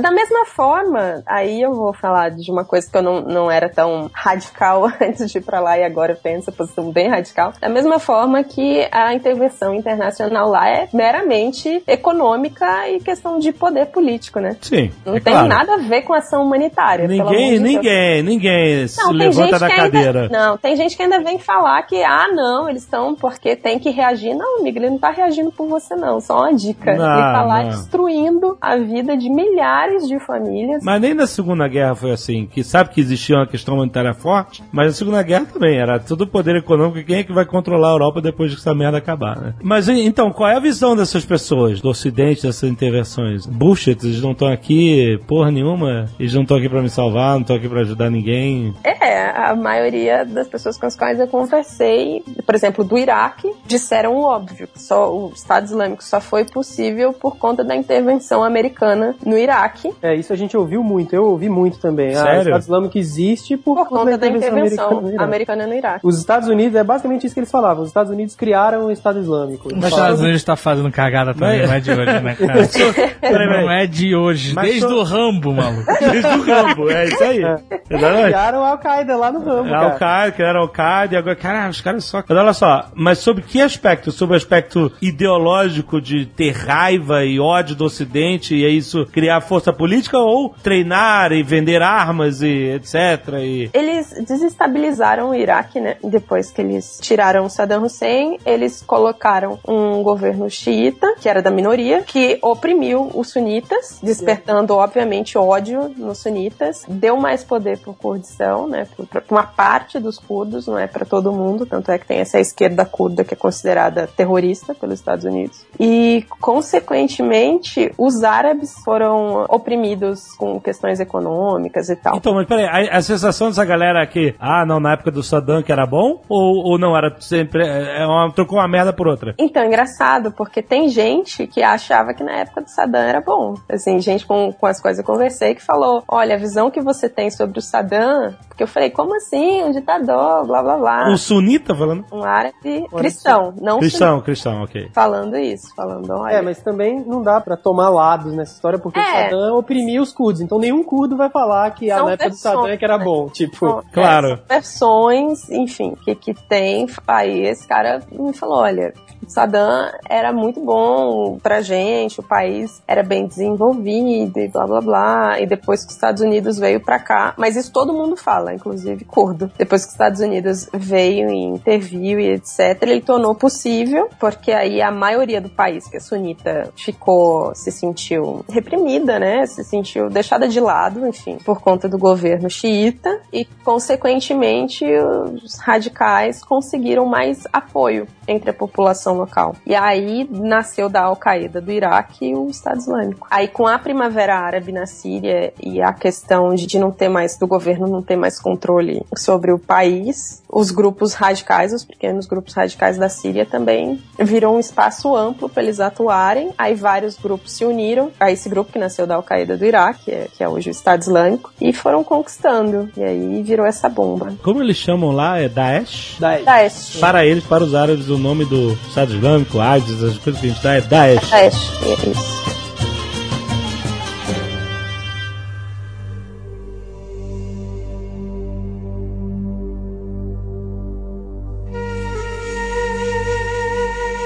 Como é que foi seu encontro com as pessoas lá? Isso você queria, né? Conhecer a história do ponto de vista das pessoas, não do noticiário, né? É, eu fui, na verdade, para conhecer as mulheres, mas aí mudou no meio do caminho tudo. E eu fiquei muito concentrada em refugiados em geral. Uhum. Não, não só com mulheres. Por conta do, do projeto humanitário que eu fiquei junto, eu ia todo dia em três casas de refugiados. Muçulmanos, cristãos, então tanto fazia. Isso na Jordânia. Só pra você que tá ouvindo, a Jordânia faz fronteira com Israel, com a Síria, com o Iraque e com a Arábia Saudita. Ou seja, é um, é um lugar que tá bem no meio, tá bem no meio. Tá bem no Tá meio. bem no da- meio da, da confusão. Tem uma história engraçada, cara. Uma história engraçada assim, agora, engraçada. Agora, é, Foi terrível. Era meu segundo dia lá. Segundo dia, tinha chegado num dia dormido e acordado no, no- no dia É, seguinte, então né? eu ainda tava conhecendo as pessoas. No lugar onde eu tava tinha um grupo de chinesas, de Claro. senhorinhas chinesas, tipo. tem chinês em tudo que é lugar, claro. E tinha mais uma enfermeira brasileira só. E tem brasileiro em tudo que é lugar. E a gente ia passear, era tipo sexta-feira, que é o dia que eles passeiam, né? Que é o dia de descanso. Então a gente ia pra Girash, que é um lugar que tem ruínas romanas, que é a coisa mais linda, que é no meio de um bairro bem muçulmano, assim, e umas Uhum. ruínas super bonitas. Qual era a cidade que você tava? Eu tava em Amman. Amã. Amman, capital da Jordânia. Sim. Isso. Aí a gente foi pra Girash, depois a gente foi almoçar no meio do, do lado de uma mesquita, nesse bairro super muçulmano. Foi muito engraçado, porque as pessoas olhavam bem curiosas pra gente. Imagina, um grupo de chinesas vestidas todas coloridas. Aham. tirando foto de tudo e a gente, né? Depois, o guia que tava comigo falou que a gente ia ver outra ruína romana, não sei onde. Ele falava o nome da cidade, mas eu não conseguia entender, eu não sabia onde era. Certo. Era o meu segundo dia, tava no carro com ele, mais a chinesa, que não falava inglês. Ótimo. e aí ele falou que essas chinesas que queriam ir pra esse lugar. Como é que esse cara falava com a chinesa? Não, tinha uma outra chinesa que falava inglês, mas ela Ah, não tá. falava com a gente. A gente começou no caminho, eu que não sou besta, tava olhando no Maps pra onde a gente tava indo. E a gente tava indo pra fronteira com a Síria. 3G, pegou legal lá? Pegou, é, razoável. Você comprou um Iraque- chip lá, 3G? Comprei. Olha comprei. aí, que legal. Na Jordânia era meio ruim, mas agora no Iraque era melhor que em São Paulo. Sem sacanagem. Ah, o que dizer? Eu não sei o que dizer, só, só, só sei sentir. Caraca, mas e é aí a isso. gente foi subindo pra fronteira com a Síria. E que beleza. Aí eu falei, Aham. cara, você sabe que a gente tá indo pra fronteira com a Síria, né? Não é uma boa ideia.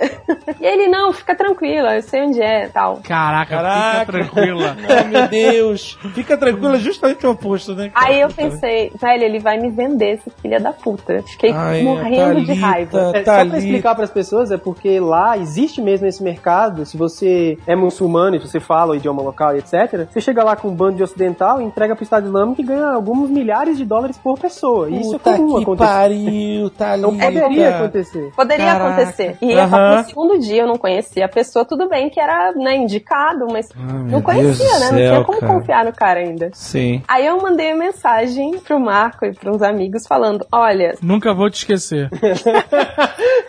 que eu tô quase na fronteira com a Síria. Se não ficar tudo bem, se eu mandar uma mensagem, que tinha, eu tinha um GPS via satélite que dava pra mandar mensagem de tipo fudeu. eu falei, Caralho, se eu mandar, vocês já entram em, em ação, ok? É só pra entender assim, o Marco Gomes aí em São Paulo, dando comida pro cachorro, andando de bicicleta. Exatamente. Qual é a ação do Marco Gomes? Ai, meu... É, Chorar. caralho, cara. Tu ficou maluco, né, Marco? Cara, coração para na hora. Gelado, Ai, vai meu botar Deus. contato de embaixada. É uma bosta, é uma bosta. Aí eu comecei a pensar o que, que eu ia fazer, qual que era o meu plano, né? Porque tinha que agir. E aí eu pensei, se esse cara chegar realmente nessa fronteira e for atravessar, porque pra atravessar tem que passar pelo checkpoint da polícia da Jordânia, né? Pelo exército da Jordânia. Sim. Na hora que ele estiver passando no checkpoint, olha que ideia retardada. Mas eu ia fazer isso mesmo. Eu dou um golpe nele, Ó. Krav Maga, Judo shot. e finge que eu tô tendo um ataque epilético ou qualquer outro ataque, porque aí os guardas vão, né, intervir e aí eu ganho tempo. Peraí, você vai dar uma porrada no cara e ter um ataque epilético? É, É, isso eu você finjo tá que faz parte, porque eu pensei, se eu der só o golpe, os caras vão me prender e é capaz deles me baterem, porque eu sou mulher. Eu tô fazendo dando uma surra no cara. Não que eu pudesse dar uma surra em alguém, mas quando você tá com ódio, talvez. É importante falar que você fez Krav Maga durante um bom tempo, se preparando pra viagem, né? Sim, sim, sim. É uma viagem boa de se preparar mesmo, né?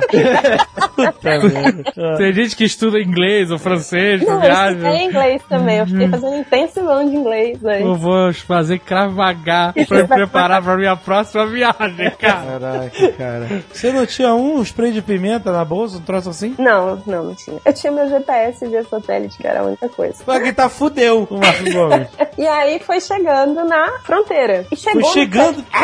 Ou no checkpoint. Caraca, Caraca, Marco Gomes queria urso do pica-pau no Brasil. Era no checkpoint da fronteira entre Síria e Israel, só. Aí eu olhei Ué. pro cara, eu falei, eu vou descer aqui. Aí ele falou, não, mas calma. Aí eu, eu falei, como assim, calma? Eu vou descer aqui, eu não vou atravessar essa fronteira. Aí ele, não, é aqui do lado. A gente não vai atravessar a fronteira. E era realmente, tinha um lugar, Puta umas que ruínas pariu. romanas na fronteira, assim, sem brincadeira. Na fronteira entre Israel, Síria e Jordânia. E realmente as chinesas queriam ir naquele lugar. Nossa, cara. Você me contando já tá me deixando tenso. Mesmo sabendo que você tá em casa, que você tá bem e tal. Porque eu tô me, me colocando na, na sua situação. Cara, a hora que a gente parou no estacionamento desse lugar e eu vi que esse lugar era real, que eu não ia ter que bater no cara, que não ia ter que fugir nada. Sabe quando você relaxa? Eu falei, não, eu vou andar um pouco porque eu tô precisando e não vou ficar em grupo. Vou andar tipo, só com a enfermeira, né? Também não ia andar sozinha no lugar, com a Sim. outra enfermeira brasileira. Aí nesse lugar, era lindo esse lugar, lindo mesmo. Assim. Mas você avisou o Brasil que tá tudo bem? Mandei, mandei mensagem. então. Falei, tá tudo bem, o lugar existe, mandei foto. Nossa, caralho. Era uma montanha, né? Em cima você conseguia ver Israel, um lago em Israel, você conseguia ver as montanhas da Síria, e no horizonte você ainda conseguia ver o Líbano lá na frente. Era Caraca. bem na fronteira mesmo. E obviamente não tinha quase ninguém, porque ninguém era retardado de fazer esse passeio no meio desse período. Tipo, tinha três pessoas lá no, no parque inteiro. Caraca. Só que tinha um restaurante lindo no meio das, das ruínas e etc. Aí eu falei pra enfermeira, né, que eu tinha ficado desconfiada e tal, que eu tinha que até pedir desculpa pro cara, porque o cara depois ficou meu amigo, ele era muito legal. Aham. E eu falei, mas eu tava tão tensa e não sei o quê. Aí lá, ai, vamos sentar então comer alguma coisa. Aí veio o cardápio e tinha lá vinho. Eu falei, não, eu não vou comer nada, eu vou ficar é bêbada hoje. Só que não fiquei, só tomei uma tacinha de vinho horrível da região, olhando pra fronteira, uma das fronteiras mais perigosas do mundo hoje. Caraca, Thalita. Esse dia foi tenso.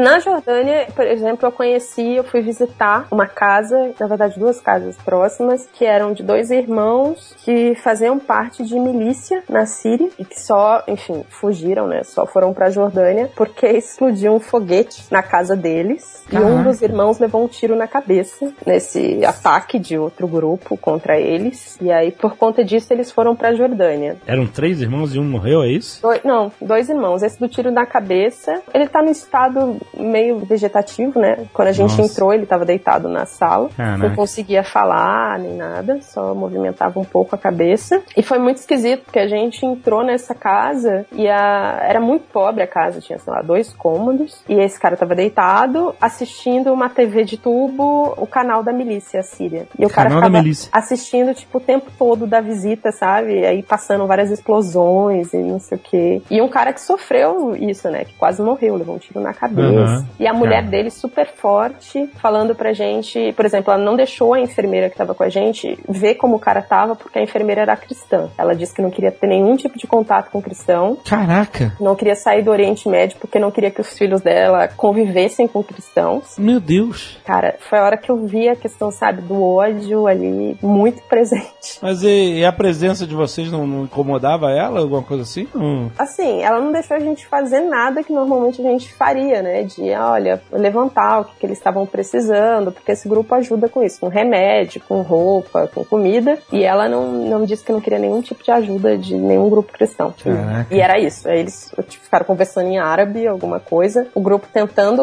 os, os caras que falavam árabe, tentando convencer ela de que não tinha isso, né? Que pelo amor de Deus, se ela estivesse precisando de alguma coisa, eles iam ajudar, eles não estavam. Porque o grupo não vai pra, tipo, falar de religião. Nessas visitas não tem nada disso. Até Uhum. porque é crime. Proselitismo é crime. Se você fizer isso, você vai preso. Na Jordânia, no Iraque, na maioria dos países da região, você não pode fazer esse tipo de coisa que aqui é super comum. Então eles iam mais pra saber da questão humanitária mesmo, mas nessa casa não rolou nem isso. Eles não, não Caraca. deram nenhum tipo de abertura, mas foi uma exceção. Todas as outras casas muçulmanas que a gente visitou foi incrível. Incrível assim, as pessoas receberam muito bem, ficavam super felizes de alguém visitar elas, porque tem essa coisa, né? Eles ficam muito sozinhos, eles não têm uma comunidade que acolha. É sempre, sei lá, uma família sozinha lutando pra sobreviver no meio da guerra. Caraca. É muito triste.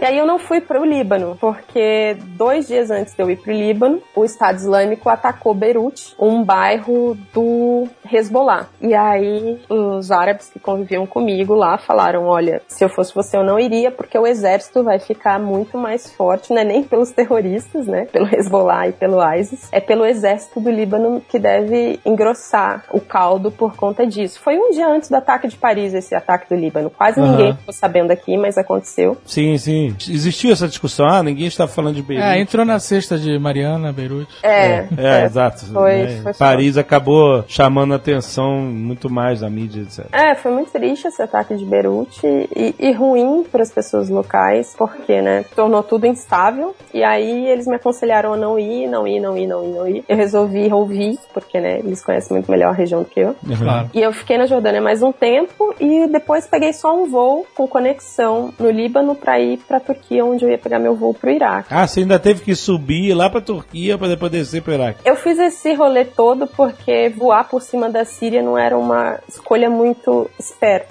Os caras podem derrubar aviões, eles têm armamento pra isso. Então eu subi pra não voar por cima da Síria. Inclusive, quando você faz no flightradar24.com, que mostra todos os voos comerciais registrados em tempo real, Uhum. você vê que existe uma região que eles realmente não voam, que eles evitam, que inclui o Iraque, onde a senhora foi. Ah, não, eles. Síria e Iraque, eles, eles circundam totalmente. É, menos quando os russos atacam. É. É, pois é. Foi razoavelmente seguro, o voo era de uma hora e meia, se eu não me engano. Uhum. Então foi um risco controlado. Mas aí eu voei pro Líbano e eu tinha uma conexão de 5 horas no Líbano, né? Pra não perder minha passagem e tal. Pensei, putz, vou, saio do aeroporto, vou no museu, almoço, volto, o aeroporto tá perto da cidade. Só que aí Pô, eu não- não- cinco horas? Cinco Acho horas. pouco. Não, mas ele é 10 quilômetros da cidade. Dava pra fazer muito tranquilo, assim. Muito tranquilo. Só que chegando lá na imigração, eu fui levada pra salinha pela primeira vez.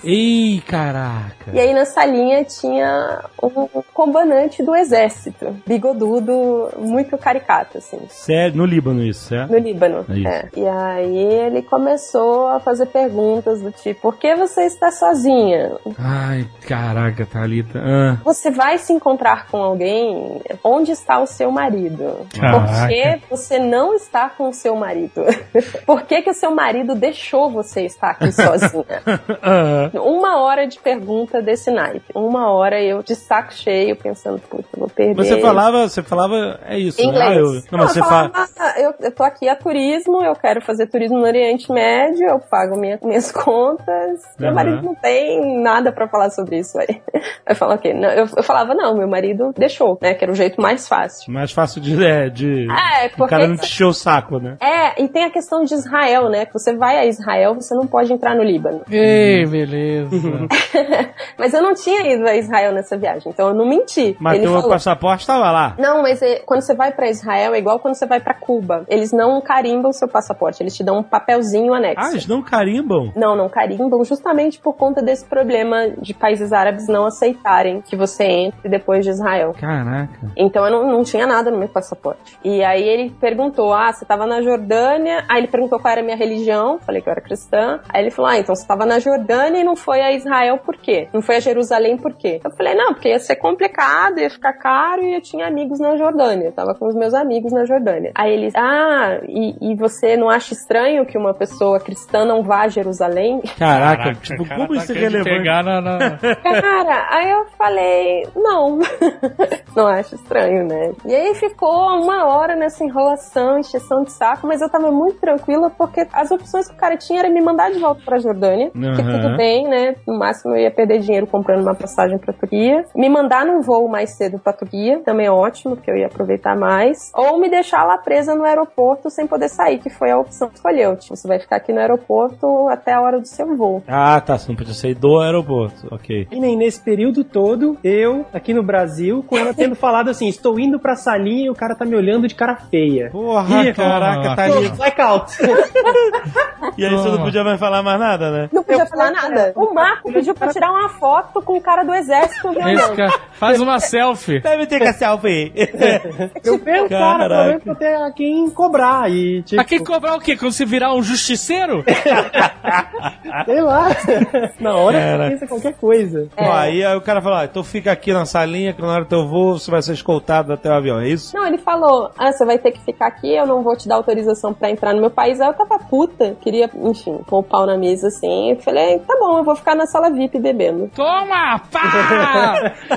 Beat slap na cara do vagabundo. Aí ele falou: Você vai ficar sozinha lá? Eu falei: Vai, o cartão é meu, eu vou ficar sozinha. E aí foi, aí foi o que eu fiz, né? Fiquei, porque, Caraca. enfim, tinha um cartão de milhagem que dava direito. Fiquei lá na sala VIP bebendo e dormindo enquanto meu voo não chegava. Só que aí foi bizarro, porque tinha gente do exército a cada 10 metros no, Caraca. no aeroporto. Tava Rio de Janeiro, virou Rio de Janeiro. Virou, virou Rio de Janeiro. bizarro. Quando eu fui entrar no finger do avião, sabe? No, ali na porta tinha outro cara do exército. E aí pediu pra ver meu passaporte e perguntou: por que, que você não tem o visto? Aí eu O falei, visto "Porque de- você- do, do Líbano? É, aí eu falei, porque vocês não me deram. Vocês não quiseram me dar o visto. Eu fiquei aqui no aeroporto esperando pra voar, mas você tá quantas horas? Eu falei, tô há cinco horas aqui. Ele, mas você tinha que ter o visto. Eu falei, fala com o seu superior. Fala com o bigode. Fala com o bigode. ah, e aí o cara, ah, então vai lá, vai lá, vai lá, é isso? E aí ele falou, é, vai entrando, né? Tipo, vai fazer o quê? Vai me deixar aqui preso pra sempre, né? Entra no avião, empurra o cara pra fora e fala, vai, vai. tipo, comando Delta, é, exatamente. Jipinho na pista e avião decolando.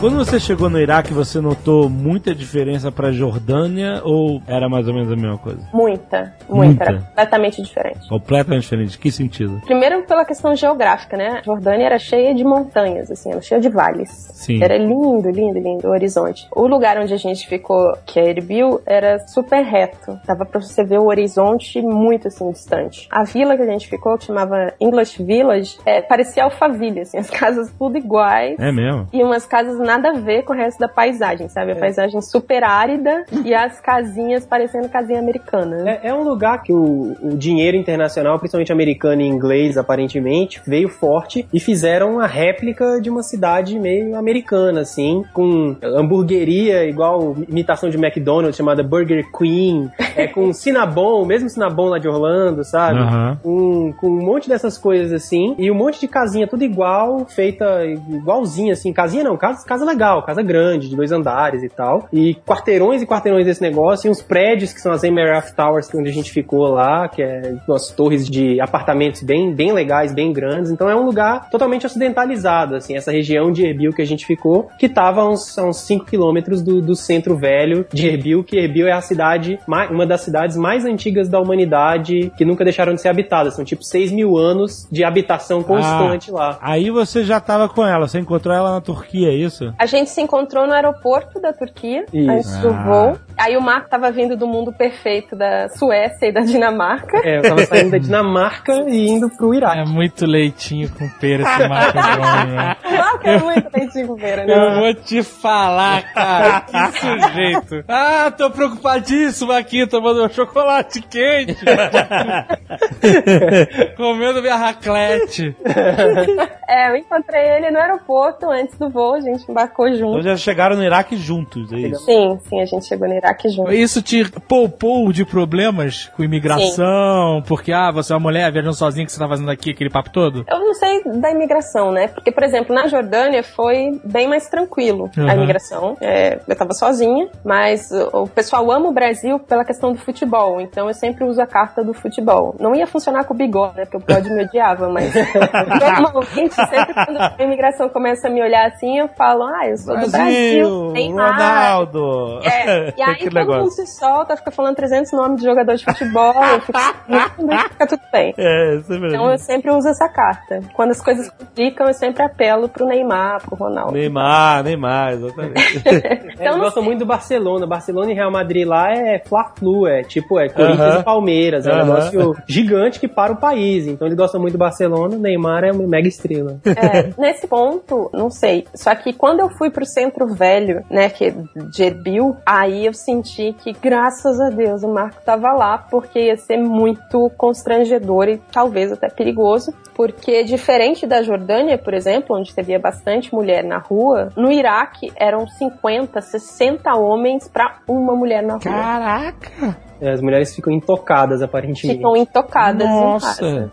Bizarro. Então, até vi um momento, cara, esse momento também foi tenso, que a gente tava passeando no- na frente de um bazar e de uma mesquita que, que tem lá no- nesse centro velho de, de Erbil. E aí a gente tava andando, tirando foto, nem prestamos muita atenção na hora da principal reza do dia, que é a do meio-dia. E só os homens entram, né? Tem uma entrada lá que só os homens entram. As mulheres entram quando entram pelo lado, não pela entrada principal na frente. Da Uhum. mesquita. E a gente tava na frente da mesquita, e aí os homens foram chegando pra oração, e de repente tava eu no meio de uma multidão de homens, literalmente, que tava ficando cada vez mais apertada, e só eu de mulher ali no meio. Mas o Marco não tava do teu O lado? Marco tava na frente, eu tava andando atrás dele, Tem esse costume. porque tem esse isso. costume, né? Sério? Eu não podia andar ao lado dela, né, de mão dada, de braço dado, de jeito nenhum. Tem que andar na Putz. frente e ela atrás. Caraca. Aí aquele bando de homem não tinha pra onde sair, porque tinha tipo uns jardins do lado que não dava pra pisar e tinha Foi ficando claustrofóbico. Foi ficando claustrofóbico, um monte de homem. Eu também senti isso. Dor. Aí eu, ai meu Deus.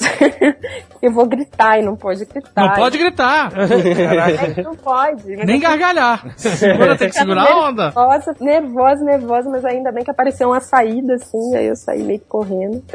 É, Eles disso tavam- aí. era, era tipo assim, a galera convergindo pra mesquita, vocês estavam sendo arrastados juntos, é isso? Não, no fluxo, a gente tava num fluxo perpendicular. A gente, eles estavam indo na mesquita, vamos supor, de norte a sul, e a gente tava indo de leste a oeste. A gente Sim, cruzou sim. a entrada da mesquita, entendeu? Ah, e aí uma galera. É, exato. Aí galera dos dois lados. Conta do- da troca do dinheiro, tá ali, tá engraçado. Ah, foi muito engraçado. Porque a gente foi trocar dinheiro e o, o melhor lugar pra trocar dinheiro lá é nos.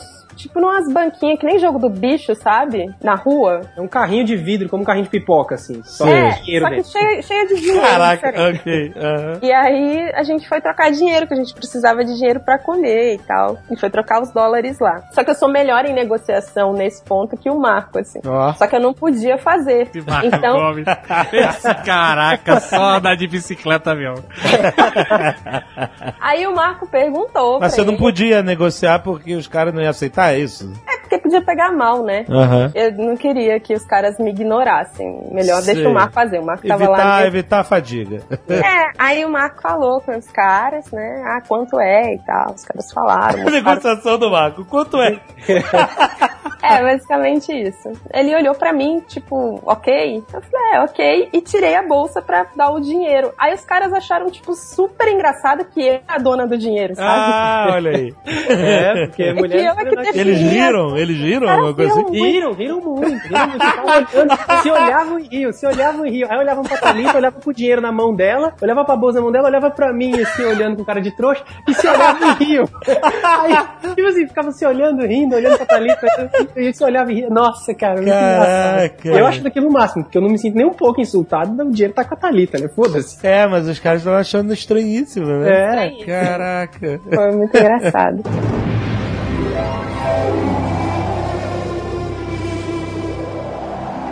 Falando um pouco de Erbil, cara, Erbil teve esse negócio da invasão americana e tal, e tem shopping, tem faculdade americana, tem professor americano, a gente conheceu um professor americano de engenharia lá e tal. Umas construções, assim, gigantes, cara, napoleônicas, assim, enormes, que os caras estão fazendo pra poder meio que colonizar, é colonização mesmo, sabe? É colonização. Estão fazendo igual é os Estados Unidos, a Inglaterra, com os prédios, com, com as palmeiras, com, com shopping center, o shopping center com praça de alimentação gigante, enorme, chão de mármore, tudo maravilhoso, assim, meio que pra, pra colonização total. Você percebe ali, você vê a colonização acontecendo na sua frente, é, é engraçado. E os carros todos enormes, né, gigantes, porque o combustível é muito barato. Então é interessante ver isso no Iraque, assim, que, que é uma coisa que a gente só, só, só leu nos livros e vê acontecer ali na hora. E aí, a gente acha que não tem mais colonização, e aí você vê que os caras estão É, lá fazendo isso, matando a cultura local bem, bem tenso. E aí lá a gente foi pros campos de refugiado, que era uma coisa que eu não tinha visto, ainda não tinha visto o lugar com barraca da Unicef e ONU. É, isso foi uma experiência muito intensa Aí a gente foi pra essa cidade chamada Dohuk, ou Do Duhok. do rock. Ela fica a 50 quilômetros do Estado Islâmico, né? do- De onde o Estado Islâmico tá, que é Mossul. A gente foi lá conhecer campos de refugiados. A gente foi em um que tinha 25 mil pessoas. Esses 25 mil Yazid, que é essa, essa minoria, super minoria mesmo, super massacrada, politeísta anterior ao Islã, que são tratados como animais pe- quando, quando são pegos pelo Estado Islâmico, mas que vejam só de novo aí o povo curdo mostrando um- uma diferenciação. Eles são protegidos pelos curdos, inclusive protegidos com a vida dos próprios curdos. Os curdos mandam exército para poder retomar as cidades e, e é, é legal demais ver que os curdos se importam dessa maneira. É lógico que não tô falando que são perfeitos, longe disso, mas é legal ver que os curdos disponibilizam seu exército para tentar tomar de volta as cidades dos, dos Yazid e, e disponibilizam terra para os Yazid fazer os campos, etc. Então isso é muito interessante ver, ver acontecer é, de um povo muçulmano de quem a gente tem tanto preconceito, né? Nesse lugar a gente conheceu, através de uma organização um pouco duvidosa, enfim, por isso que eu nem vou falar dela muito, mas a gente conheceu uma menina que foi comprada do Estado Islâmico, resgatada através de pagamento. Comprada de volta. Ah, comprava Aham. de volta. Ah. É, que a gente sempre ouve falar disso e tal, é, ai, será que existe? Será- E aí a gente conheceu uma menina de 12 anos que foi comprada por 4 mil dólares e que passou um ano e quatro meses sob domínio do Estado Islâmico. Cacetada, isso aí não é inacreditável. E aí a família dela, né? Ela era ela, a mãe dela, o pai dela e um irmão. O pai dela e o irmão sumiram. Eles não falam em morte, mas a gente sabe que por serem Yazidis, muito provavelmente eles estão mortos. Ninguém conseguiu nunca mais nenhum contato, nenhum tipo de notícia. Então provavelmente eles estão mortos. Se eles estiverem vivos os homens, eles viraram escravos, mas assim, é muito improvável. É improvável, é muito improvável. Caraca. Mas a mãe também foi resgatada, recomprada? Então, aí vem uma parte ainda mais triste da história. A mãe dela foi resgatada, comprada, quatro dias antes dela. Então ela ficou quatro dias sozinhas na casa Nossa. de uma família do Estado Islâmico, com 12 anos. Aí na parte que eles estavam falando sobre isso, né, que a gente estava na casa dela, conversando com a mãe dela e com o tio dela sobre isso. E aí chega nessa parte da história, eu olhei pra ela, porque obviamente eu queria fazer mais perguntas, né, de como foi isso, etc. A cara da menina era de terror tão absurdo, ela tava com o olho cheio d'água e a cara de terror, não era nem tristeza, que eu não tive coragem de perguntar nada, sabe? É claro. Eu falei, não, não vou ficar cutucando esse tipo de assunto, a cara da menina já, já me conta o que foram quatro dias sozinha numa casa do Estado Islâmico. Então, aí eu não, não, não perguntei nada e puxei um outro assunto. Falei o que ela queria ser no futuro e tal. Ela falou que queria ser médica e ela tá há dois anos fora da escola por conta da guerra, né? E não se sabe quando ela vai estar na escola de novo, porque não tem escola para todo mundo. Por causa da situação de refugiado e tal. Por conta É. da guerra. Porque ela não tá no campo. No campo de refugiado até tem escola, e acredito eu que toda criança ali estuda, mas ela tava numa casa fora, entendeu? Do campo de refugiado. Essa situação de comprar ou recomprar, né? Vamos chamar de pagar pela liberdade da pessoa. Eu tava vendo um documentário que mostra a complexidade disso, né? É uma Porque. complexidade moral muito grande, né? É, porque você tem a oportunidade de comprar a pessoa e libertar ela, mas ao mesmo tempo você está alimentando esse processo É, de, de escravidão. Né? O cara sequestra a pessoa pra justamente vender depois. E aí vai fazer o quê? Vai deixar a pessoa prisioneira? Ou, sabe, é, é um, É complexo. um dilema fudido, né, cara? Um É dilema- muito delicado. E aí eu tem gente que com certeza vai pensar assim, é não, mas não pode comprar, porque... Aí eu penso, cara, se fosse você lá sequestrado, você ia querer que alguém pagasse pra te libertar? É, cara, se isso é um parente seu, e aí? Não pode comprar? É, é, é, um- puta, é um dilema fudido, cara. Não, e, e essa organização que me levou até lá, eles tinham uma lista, tipo, com 28 mulheres e meninas que eles resgataram. E aí tinha o nome, a data que, que eles compraram, né? Resgataram, o valor que eles pagaram. E aí tinha gente que valia 250 dólares. E eu Nossa. fiquei pensando, cara, se você soubesse que com 250 dólares você pode mudar a vida É. de uma pessoa, você não vai fazer, aí entra, tipo, a questão muito foda, sabe? Porque eu vi a menina, é diferente de ver um número. Claro, eu vi claro. Uma menina e falei, cara, se, eu- se alguém me falasse, olha, essa menina foi pega de novo, a gente precisa de 5 mil dólares pra libertar ela, eu ia levantar esses 5 mil dólares, sabe? Eu acho que eu não ia nem pensar, sinceramente. É, não, faz todo sentido, é foda.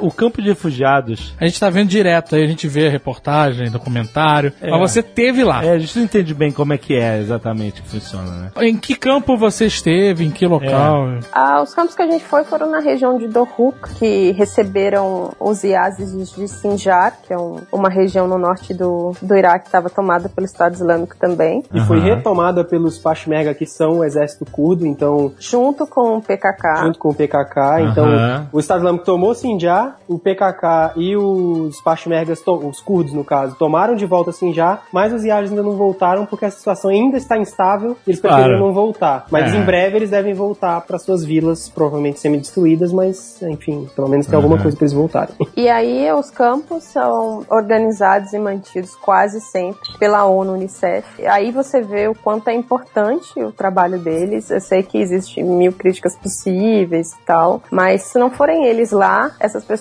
ficam literalmente na rua. Porque as barracas é eles quem dão, a estrutura de água é eles quem montam, Comida, A médico. é, a comida que na verdade é uma ração, e é ração mesmo, a gente não tá falando mal, é, eles chamam de ração mesmo, é, é eles quem dão, então é foda. Aí tem outras organizações que vão pra lá, Save Children, faz alguma coisa, mas fazem coisas bem menores. E tem muita organização religiosa também, principalmente os católicos.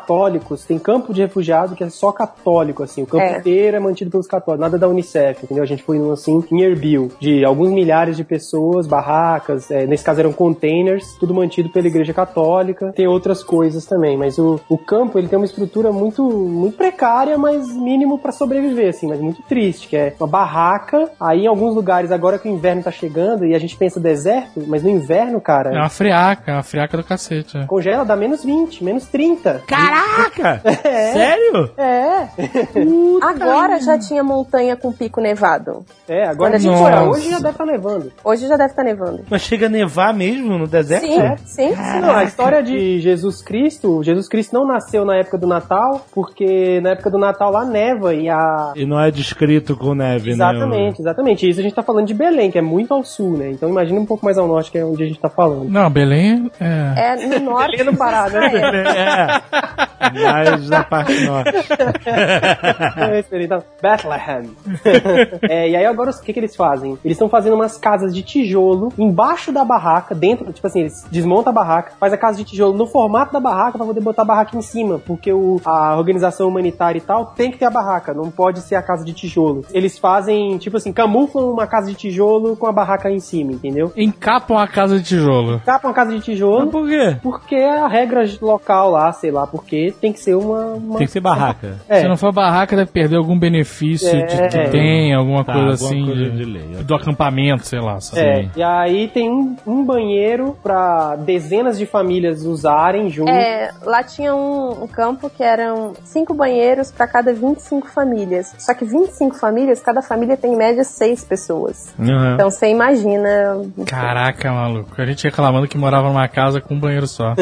É. E uma cozinha também, normalmente, pra quatro, cinco juntos. É, e a gente tá falando de barraca, né? Então, assim, é um cômodo. É nada. É é um lugar pra você dormir, mais nada. Todo mundo apinhado. Mas é uma barraca pra família ou é pior? Tem lugar que são duas famílias por barraca, mas normalmente é uma barraca por família. Mas tem lugar que são duas famílias por barraca. E as condições de saneamento, de higiene, essas paradas? Cara, quando eu entrei numa barraca, eu não acreditei de quão limpo era. Eu entrei assim, eu pensando que era chão de terra, aquele negócio nojento. Porque se eu. E lá eles têm esse costume de você tirar o sapato pra entrar em todo lugar, né? sim, sim. Inclusive na barraca. Inclusive na barraca. Você tira o sapato, entra na barraca, cara, limpo, limpo, limpo, inacreditavelmente limpo. Um monte de colchãozinho assim de 5 centímetros, almofadinha de 50 por 50 centímetros é, de, de largura e comprimento, com 5 centímetros de altura de espuminha. Um monte empilhado numa parede, que eles devem desempilhar à noite e cobrir o chão pra dormir. Uhum. E, e só, eles empilham. É a única coisa que eles têm né, na barraca. É um monte de colchãozinho empilhado numa parede e tapete no chão. Quando tem tapete, né? Às vezes não tem, às vezes tem pouco tapete, às vezes é tudo coberto de tapete. Mas assim, ch- chão de concreto. E aí à noite eles, eles desempilham aquilo, cobrem e dormem todo mundo junto, um do lado do outro. E de dia eles montam tudo ali, os, organizam direitinho, mas assim, organizado e limpo muito. Só que é lógico que por ser um acampamento, você tem os problemas de quando tem muita gente junta. Piolho deve ter bastante, Mosquito. mosquito, infecção urinária bastante, por quê? Porque é frio. Então as crianças, as mulheres, os homens, todo mundo fica segurando à noite pra não ir no banheiro, porque é frio, porque é longe o banheiro, é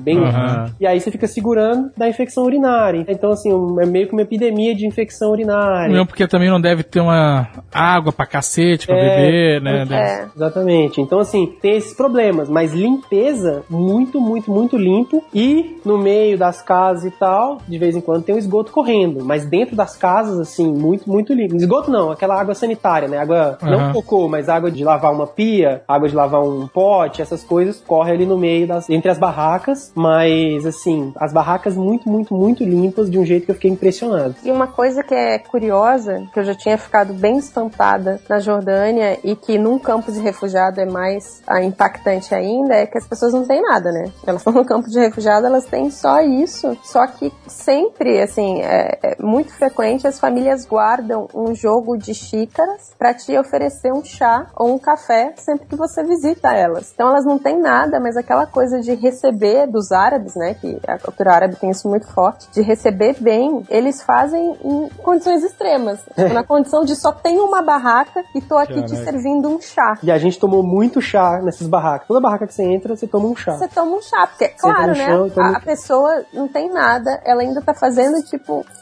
tendo trabalho de te servir uma coisa, você vai falar, não, desculpa, não tomo chá. É, não, tem o né? chá, tem açúcar, né? Tipo assim, você fica até meio assim, cara, eu tô consumindo aqui, eu não preciso desse açúcar que você tá me dando. E Aham. açúcar podia servir pra você, sabe? açúcar Pra é alimento. energia, né? E o cara te dá, e você tem que tomar, porque se você não tomar, é uma des- aí que você tá insultando ele, entendeu? Aham. Tá achando que eu não tenho nada, sabe? Já tô aqui nessa Aham. merda, você não quer o chá que eu tô te dando, né? Sim, é triste, claro. cara. É outro daqueles dilemas que, lógico, é muito menor do que eu vou te comprar as meninas, mas, mas é um dilema também, pô, olha que bosta que eu tô fazendo, sabe?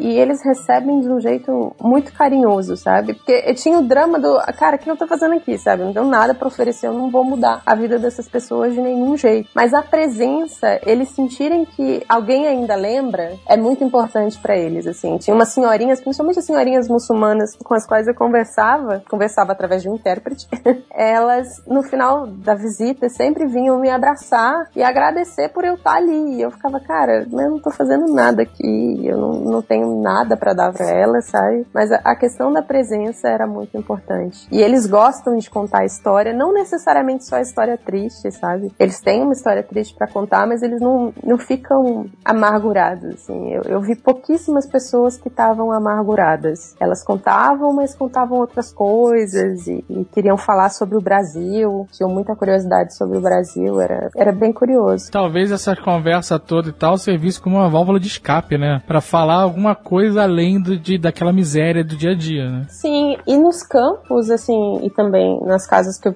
visitei de refugiados, eu levava bexiga e às vezes um chocolate, né? Um docinho, para interagir com as crianças, enquanto os adultos ficavam lá conversando coisa chata. E era engraçado, porque era criança, criança é criança em qualquer situação, em qualquer lugar, né? Elas ficavam Sim. super felizes, a gente ficava brincando. Teve um caso que me marcou muito, ainda na Jordânia, de uma menininha síria, de 4, 5 anos, que ela tinha uma cicatriz enorme na região do, da cintura. E a hora que o pai dela mostrou essa cicatriz, eu, eu, meu coração parou. Eu fiquei pensando, meu Deus, o que aconteceu na guerra para essa menina ter esse tipo de cicatriz? Mas aí ele falou, não, ela tem essa cicatriz porque ela tinha um problema na perna e tal, ela tem que usar uma botinha para consertar. E eu fiquei menos chateada porque era um problema natural, entre aspas, não era alguém que tinha feito uhum. qualquer coisa contra ela. Uhum. Só que a menina ficou intimidada quando o pai mostrou isso e ficou meio triste. Aí eu dei um balão, ela veio pro meu colo, a gente começou a falar uma língua das crianças, né, que era meio árabe, meio português, e brincar com a bexiga e tal. Eu tenho uma tatuagem hebraico no pulso. Então...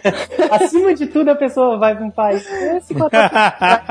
e aí eu sempre tava andando com um esparadrapo bem, bem grosso, cobrindo, às vezes com pulseira, às vezes sem, mas sempre. Ah, você cobria a tatuagem? Sim, sim, durante toda a viagem eu cobri. Uhum. E aí a menininha viu, e aí ela perguntou se era um machucado. Uhum. Eu falei que era, eu não ia ficar explicando pra menina, enfim. Melhor mentir do que entrar nessa questão. Eu falei que era um machucado. E ela ficou o tempo todo muito sentida, tipo, fazendo carinho e querendo me explicar que ia ficar tudo bem, que eu não uhum. precisava ficar triste porque eu tinha um machucado. Uhum. E era uma menina que tinha ido andando, sabe? Três dias para fugir de uma guerra, que tinha passado por uma cirurgia que deixou uma cicatriz imensa no, na cintura dela. Tava passando por dificuldade na casa e ela tava preocupada em me ver, me sentir bem, porque ela achava que eu tinha machucado. Aquilo, assim, quebrou meu coração, quebrou minha cara no resto da viagem, porque a menininha não perdeu, igual a maior parte das crianças, elas não perdem a humanidade, sabe? A gente vê muita foto de criança aterrorizada no meio da guerra, isso existe, é terrível, mas tem muita criança que tá tentando manter acesa a curiosidade, a imaginação, que tá tentando uh, manter a infância no meio de uma guerra, sabe? E isso da perda da infância é um negócio muito triste nos campos de refugiados, cara, porque eles não têm nada, eles não têm um brinquedo, eles não têm um carrinho, eles não têm uma bola, uma bola, não tem nada, cara. Eles jogam bola com pedra, sabe? Porque não tem bola, não tem nada, nada, nada. A criança não, não é criança ali, assim, é bizarro, não é não, né? mas ela não, ela não tem o direito de ser porque ela não tem como desenvolver, ela não tem não nada. tem as ferramentas, não né, para trabalhar pra a infância, criança, né? Exato. É muito triste, cara, muito, muito, muito, muito triste. A Thalita dava balão para essas crianças, era uma felicidade tão grande que você via no olho da criança por ter ganhado um balão e virava vôlei e, e apertava e botava na boca e abraçava. Era muito, muito, muito triste, cara, porque você via, você não via criança vindo igual, pô, você vai numa, não tô nem comparando, mas você vai numa comunidade brasileira, por mais pobre que seja, a criança tá andando com um carrinho, com a cabeça de boneca na mão, com um pedaço de pau pintado, com um passarinho, sei lá, qualquer coisa. Lá não, cara, lá nada. não tem nada disso, nada, nada, nada, absolutamente nada.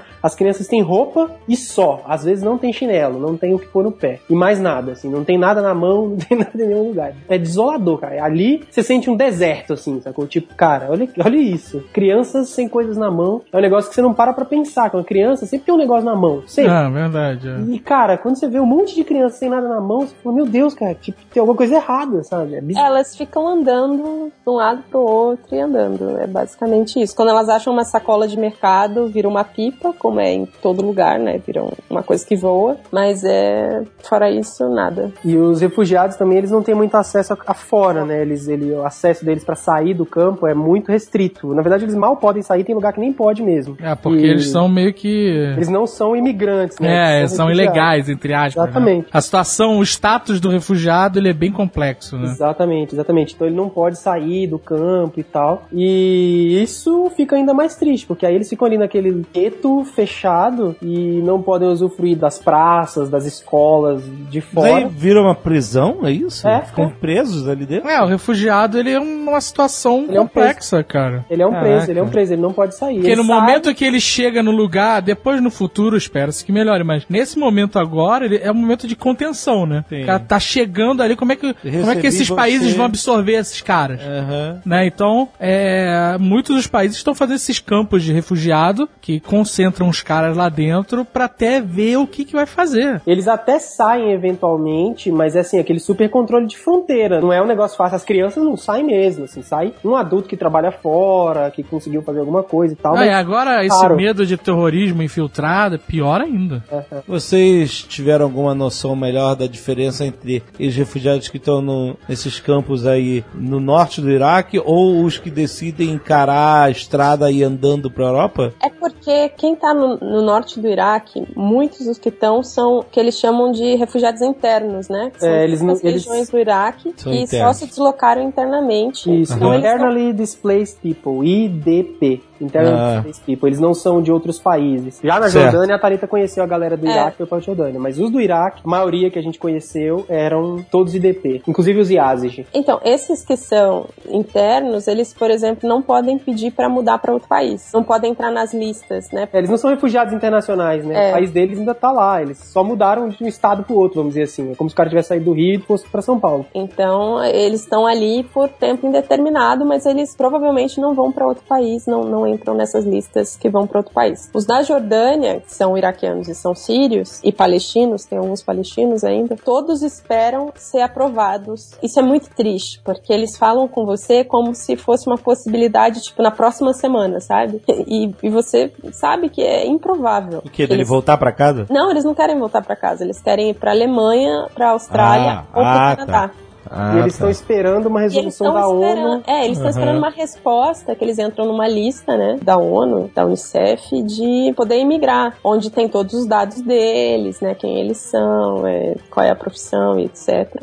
E todos esperam. Então, sempre quando você ia no final da visita, ah, você espera, ah, não, eu já falei que eu quero ir, sei lá, pro Canadá, tô esperando a minha aprovação. E, e você sabe que é muito improvável. Uhum. É muito improvável. Agora é quase impossível quem quer ir pra Alemanha, por, por exemplo. Até para colocar em perspectiva números, a Europa está recebendo agora na casa das centenas de milhares de refugiados esse ano e desde o ano passado. E a gente acha, nossa, os, os refugiados invadindo a Europa e tal. Na verdade, isso é quase nada, cara, é muito pouco, porque a quantidade de milhões de refugiados que estão no Oriente Médio, refugiados sírios que foram para os países em volta, são milhões, né? É. milhões. assim. É muito mais do que os que foram para a Europa. Não, e em países que têm muito menos condições de receber, né? Que tem muito menos espaço, etc.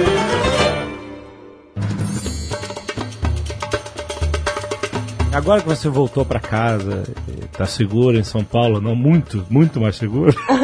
não muito mais seguro. Eu fiquei pensando, quando eu voltei, o que, que eu posso fazer pra ajudar, porque o inverno tá aí, o pessoal precisa de dinheiro pra aquecedor, precisa de dinheiro pra roupa, pra comida. Porque lembrando de novo, eles estão no deserto, mas vai ficar menos 20 no inverno. The Winter is coming. Yeah. É, deu interscâmbio. E então, a única coisa que eu sei fazer bem, assim, que eu, que eu trabalho, enfim, tem a ver é escrever. Durante a viagem eu escrevi alguns textos, que eram minha terapia também, de eu entender o que estava rolando. E eu decidi juntar esses textos num livrinho, que eu vou fazer um financiamento coletivo para vender em breve. Além disso, o livro vai ter a, um, passo a passo de como você monta uma viagem dessa, que é diferente de uma viagem de turismo, por exemplo, mas que não é impossível, todo mundo acha, ah, é muito difícil, ou muito caro, ou muito perigoso. Você pode ir controlando um pouquinho os níveis de perigo e etc. E que eu acho que é importante fazer o que eu chamo de viagem de empatia, que é viajar para ir conhecer uma realidade que a gente só vê no noticiário, que às vezes a gente fica se posicionando sem saber a real, né? É, não, é sério, quando a gente viaja até pra um lugar conhecido, você quando chega lá, você muda a sua perspectiva sobre tudo.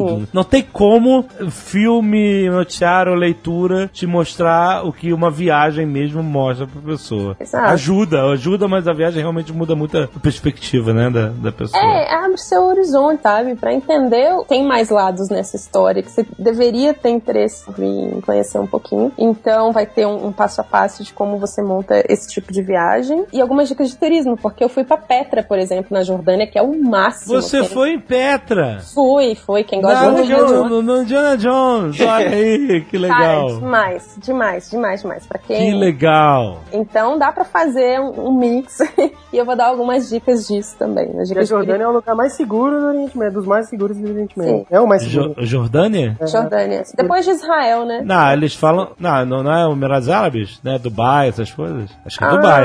Dubai, não, Abu, Abu Dhabi. Esse lugar não conta, né? Não conta? Você não tá contando? Ah, conta. porra. Agora, esses Você dias. vai em Dubai Não. fazer o quê? Compras? É, comprar, andar de Ferrari, andar de montanha-russa. Botar dente de ouro. É, andar de Ferrari coberto em ouro. Tem o Dr. Golden Teeth, que já escreveu pra gente aí várias vezes. Vivia lá de Dubai, exatamente. É mesmo, eu vou lançar esse financiamento coletivo para esse livro e 100% do lucro vai para os projetos que eu conheci lá. Ah, legal, Pra legal. ajudar a galera, né? Para ajudar a galera em projetos que eu tenho certeza 100% que esse dinheiro vai ser muito bem que ela viu e foi e pisou. E... Você viu, né? Sim, Exatamente. sim, que eu sei como eu trabalho, então Legal. vai ser bem legal. Quem quiser participar e, também quem quiser ler os textos, porque boa parte desses textos eu estou disponibilizando gratuitamente no viagemvoo.com. Muito bom. Aí no post tem o link não só do blog da Thalita, mas como também do crowdfunding pra quem quiser ajudar e participar, poder fazê-lo. E nos dar um page view, quem sabe. Obrigada.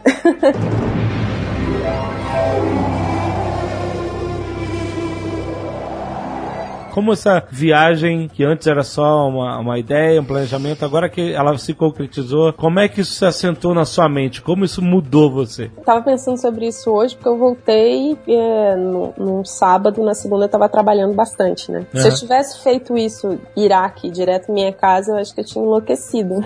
Ainda bem que eu fui pra Turquia uma semana relaxando, antes de Aham. voltar. Um relaxinho na Turquia. Foi, foi. Banho turco, banho turco que é um spa incrível, né? É, foi ótimo. Porque a minha mente e meu coração ficaram muito presos à, à realidade, né? Eu conheci bebês refugiados, então foi tenso, assim, pensar que eles podem ser, podem sofrer com essa guerra. Tudo que eles podem sofrer além do que eles já estão sofrendo. Porque eu e a Zagal, o lugar mais tenso que a gente já foi foi Auschwitz. Foi Aham. muito, muito Pesado. tenso, pesado. O Azagal até passou mal, assim, foi. Mas a gente foi num lugar que era o. Que é passado. É, um pass é passado, né? já acabou o problema ali, é só uma memória que existe ali. Você foi num lugar vivo, Sim. num sim. lugar onde as coisas estão acontecendo agora. Sim. Como isso afetou você em termos gerais de como você enxerga a vida e o que você faz do Oriente Médio? mudou a minha, a minha visão sobre a guerra. É, antes eu tinha essa coisa, ai, a coalizão internacional tem que bombardear, porque, né, o Estado Islâmico, terrível, blá. O Estado Islâmico é terrível, isso não mudou, mas quando a coalizão internacional bombardeia, eu sei hoje os rostos que ela tá matando, sabe? É, porque não tem bombardeio cirúrgico, né? O bombardeio sempre É. pega uma criança que tá do lado. São várias crianças. Várias, várias, várias. Então, hoje eu não, não penso que isso é uma solução. Não é uma solução. Não é nem aceitável. Qual seria a alternativa? Eu, Existe? eu sei uma, eu, eu sugeri uma. Fortalece pra caramba os curdos, que os curdos são cirúrgicos e acabam com o Estado Islâmico e depois tem que ter muita cultura, porque o Estado Islâmico não é militar apenas, ele é ideológico. E aí, meu amigo, eu não sei qual é a solução. Ah, mas, por exemplo, Mas, na- mas você não pode transformar os cludos no- na nova Al-Qaeda, É, entendeu? é isso que eu pergunto, porque quando, Ou no novo quando Estado Islâmico. Quando é. a União Soviética estava invadindo o Afeganistão na década de 80, os Estados Unidos fortaleceram os mu- Mujahideen pra lutar contra os soviéticos e tal. Esses caras viraram talibã com o passar do tempo, entendeu? Essa que é a parada. Esses ca- o Osama Bin Laden foi treinado nessa época pela CIA, sacou? Então é bizarro como... É muito complicado mesmo a solução disso, né, cara? É muito difícil. Eu acho assim, enquanto você não tem nenhum tipo de sanção econômica pra quem patrocina a ideologia, que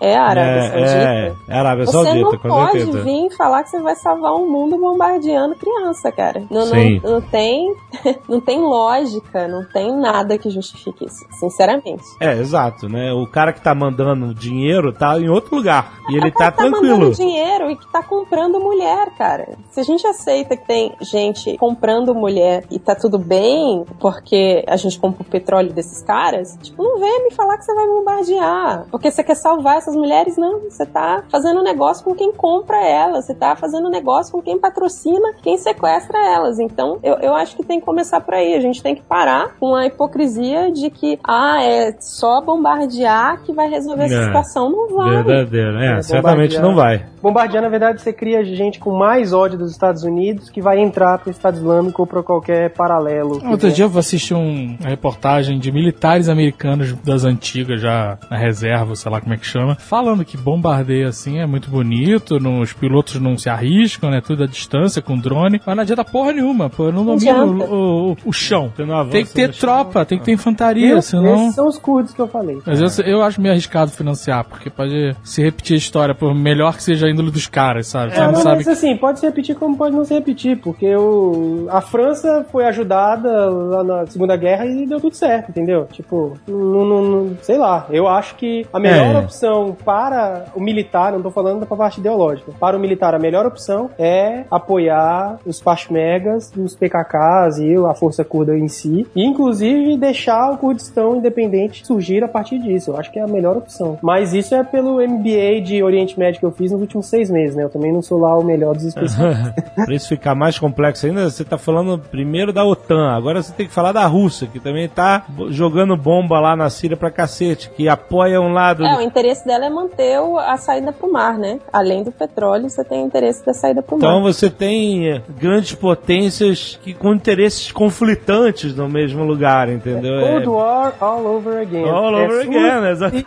É Rússia versus Estados Unidos. Estados Unidos na figura da NATO ali com a Turquia, a OTAN, né, com a Turquia, e a Rússia querendo manter sua saída pro mar. Os dois contra Rússia o junto com o Irã. a Rússia junto com o Irã, exatamente. E a. Rússia junto com o Bashar al-Assad. Espera só a China se interessar. Ver que- aquela chinesa era tudo espiã. Cara, Por isso que ela mesmo- tava tranquila perto da fronteira. Exato!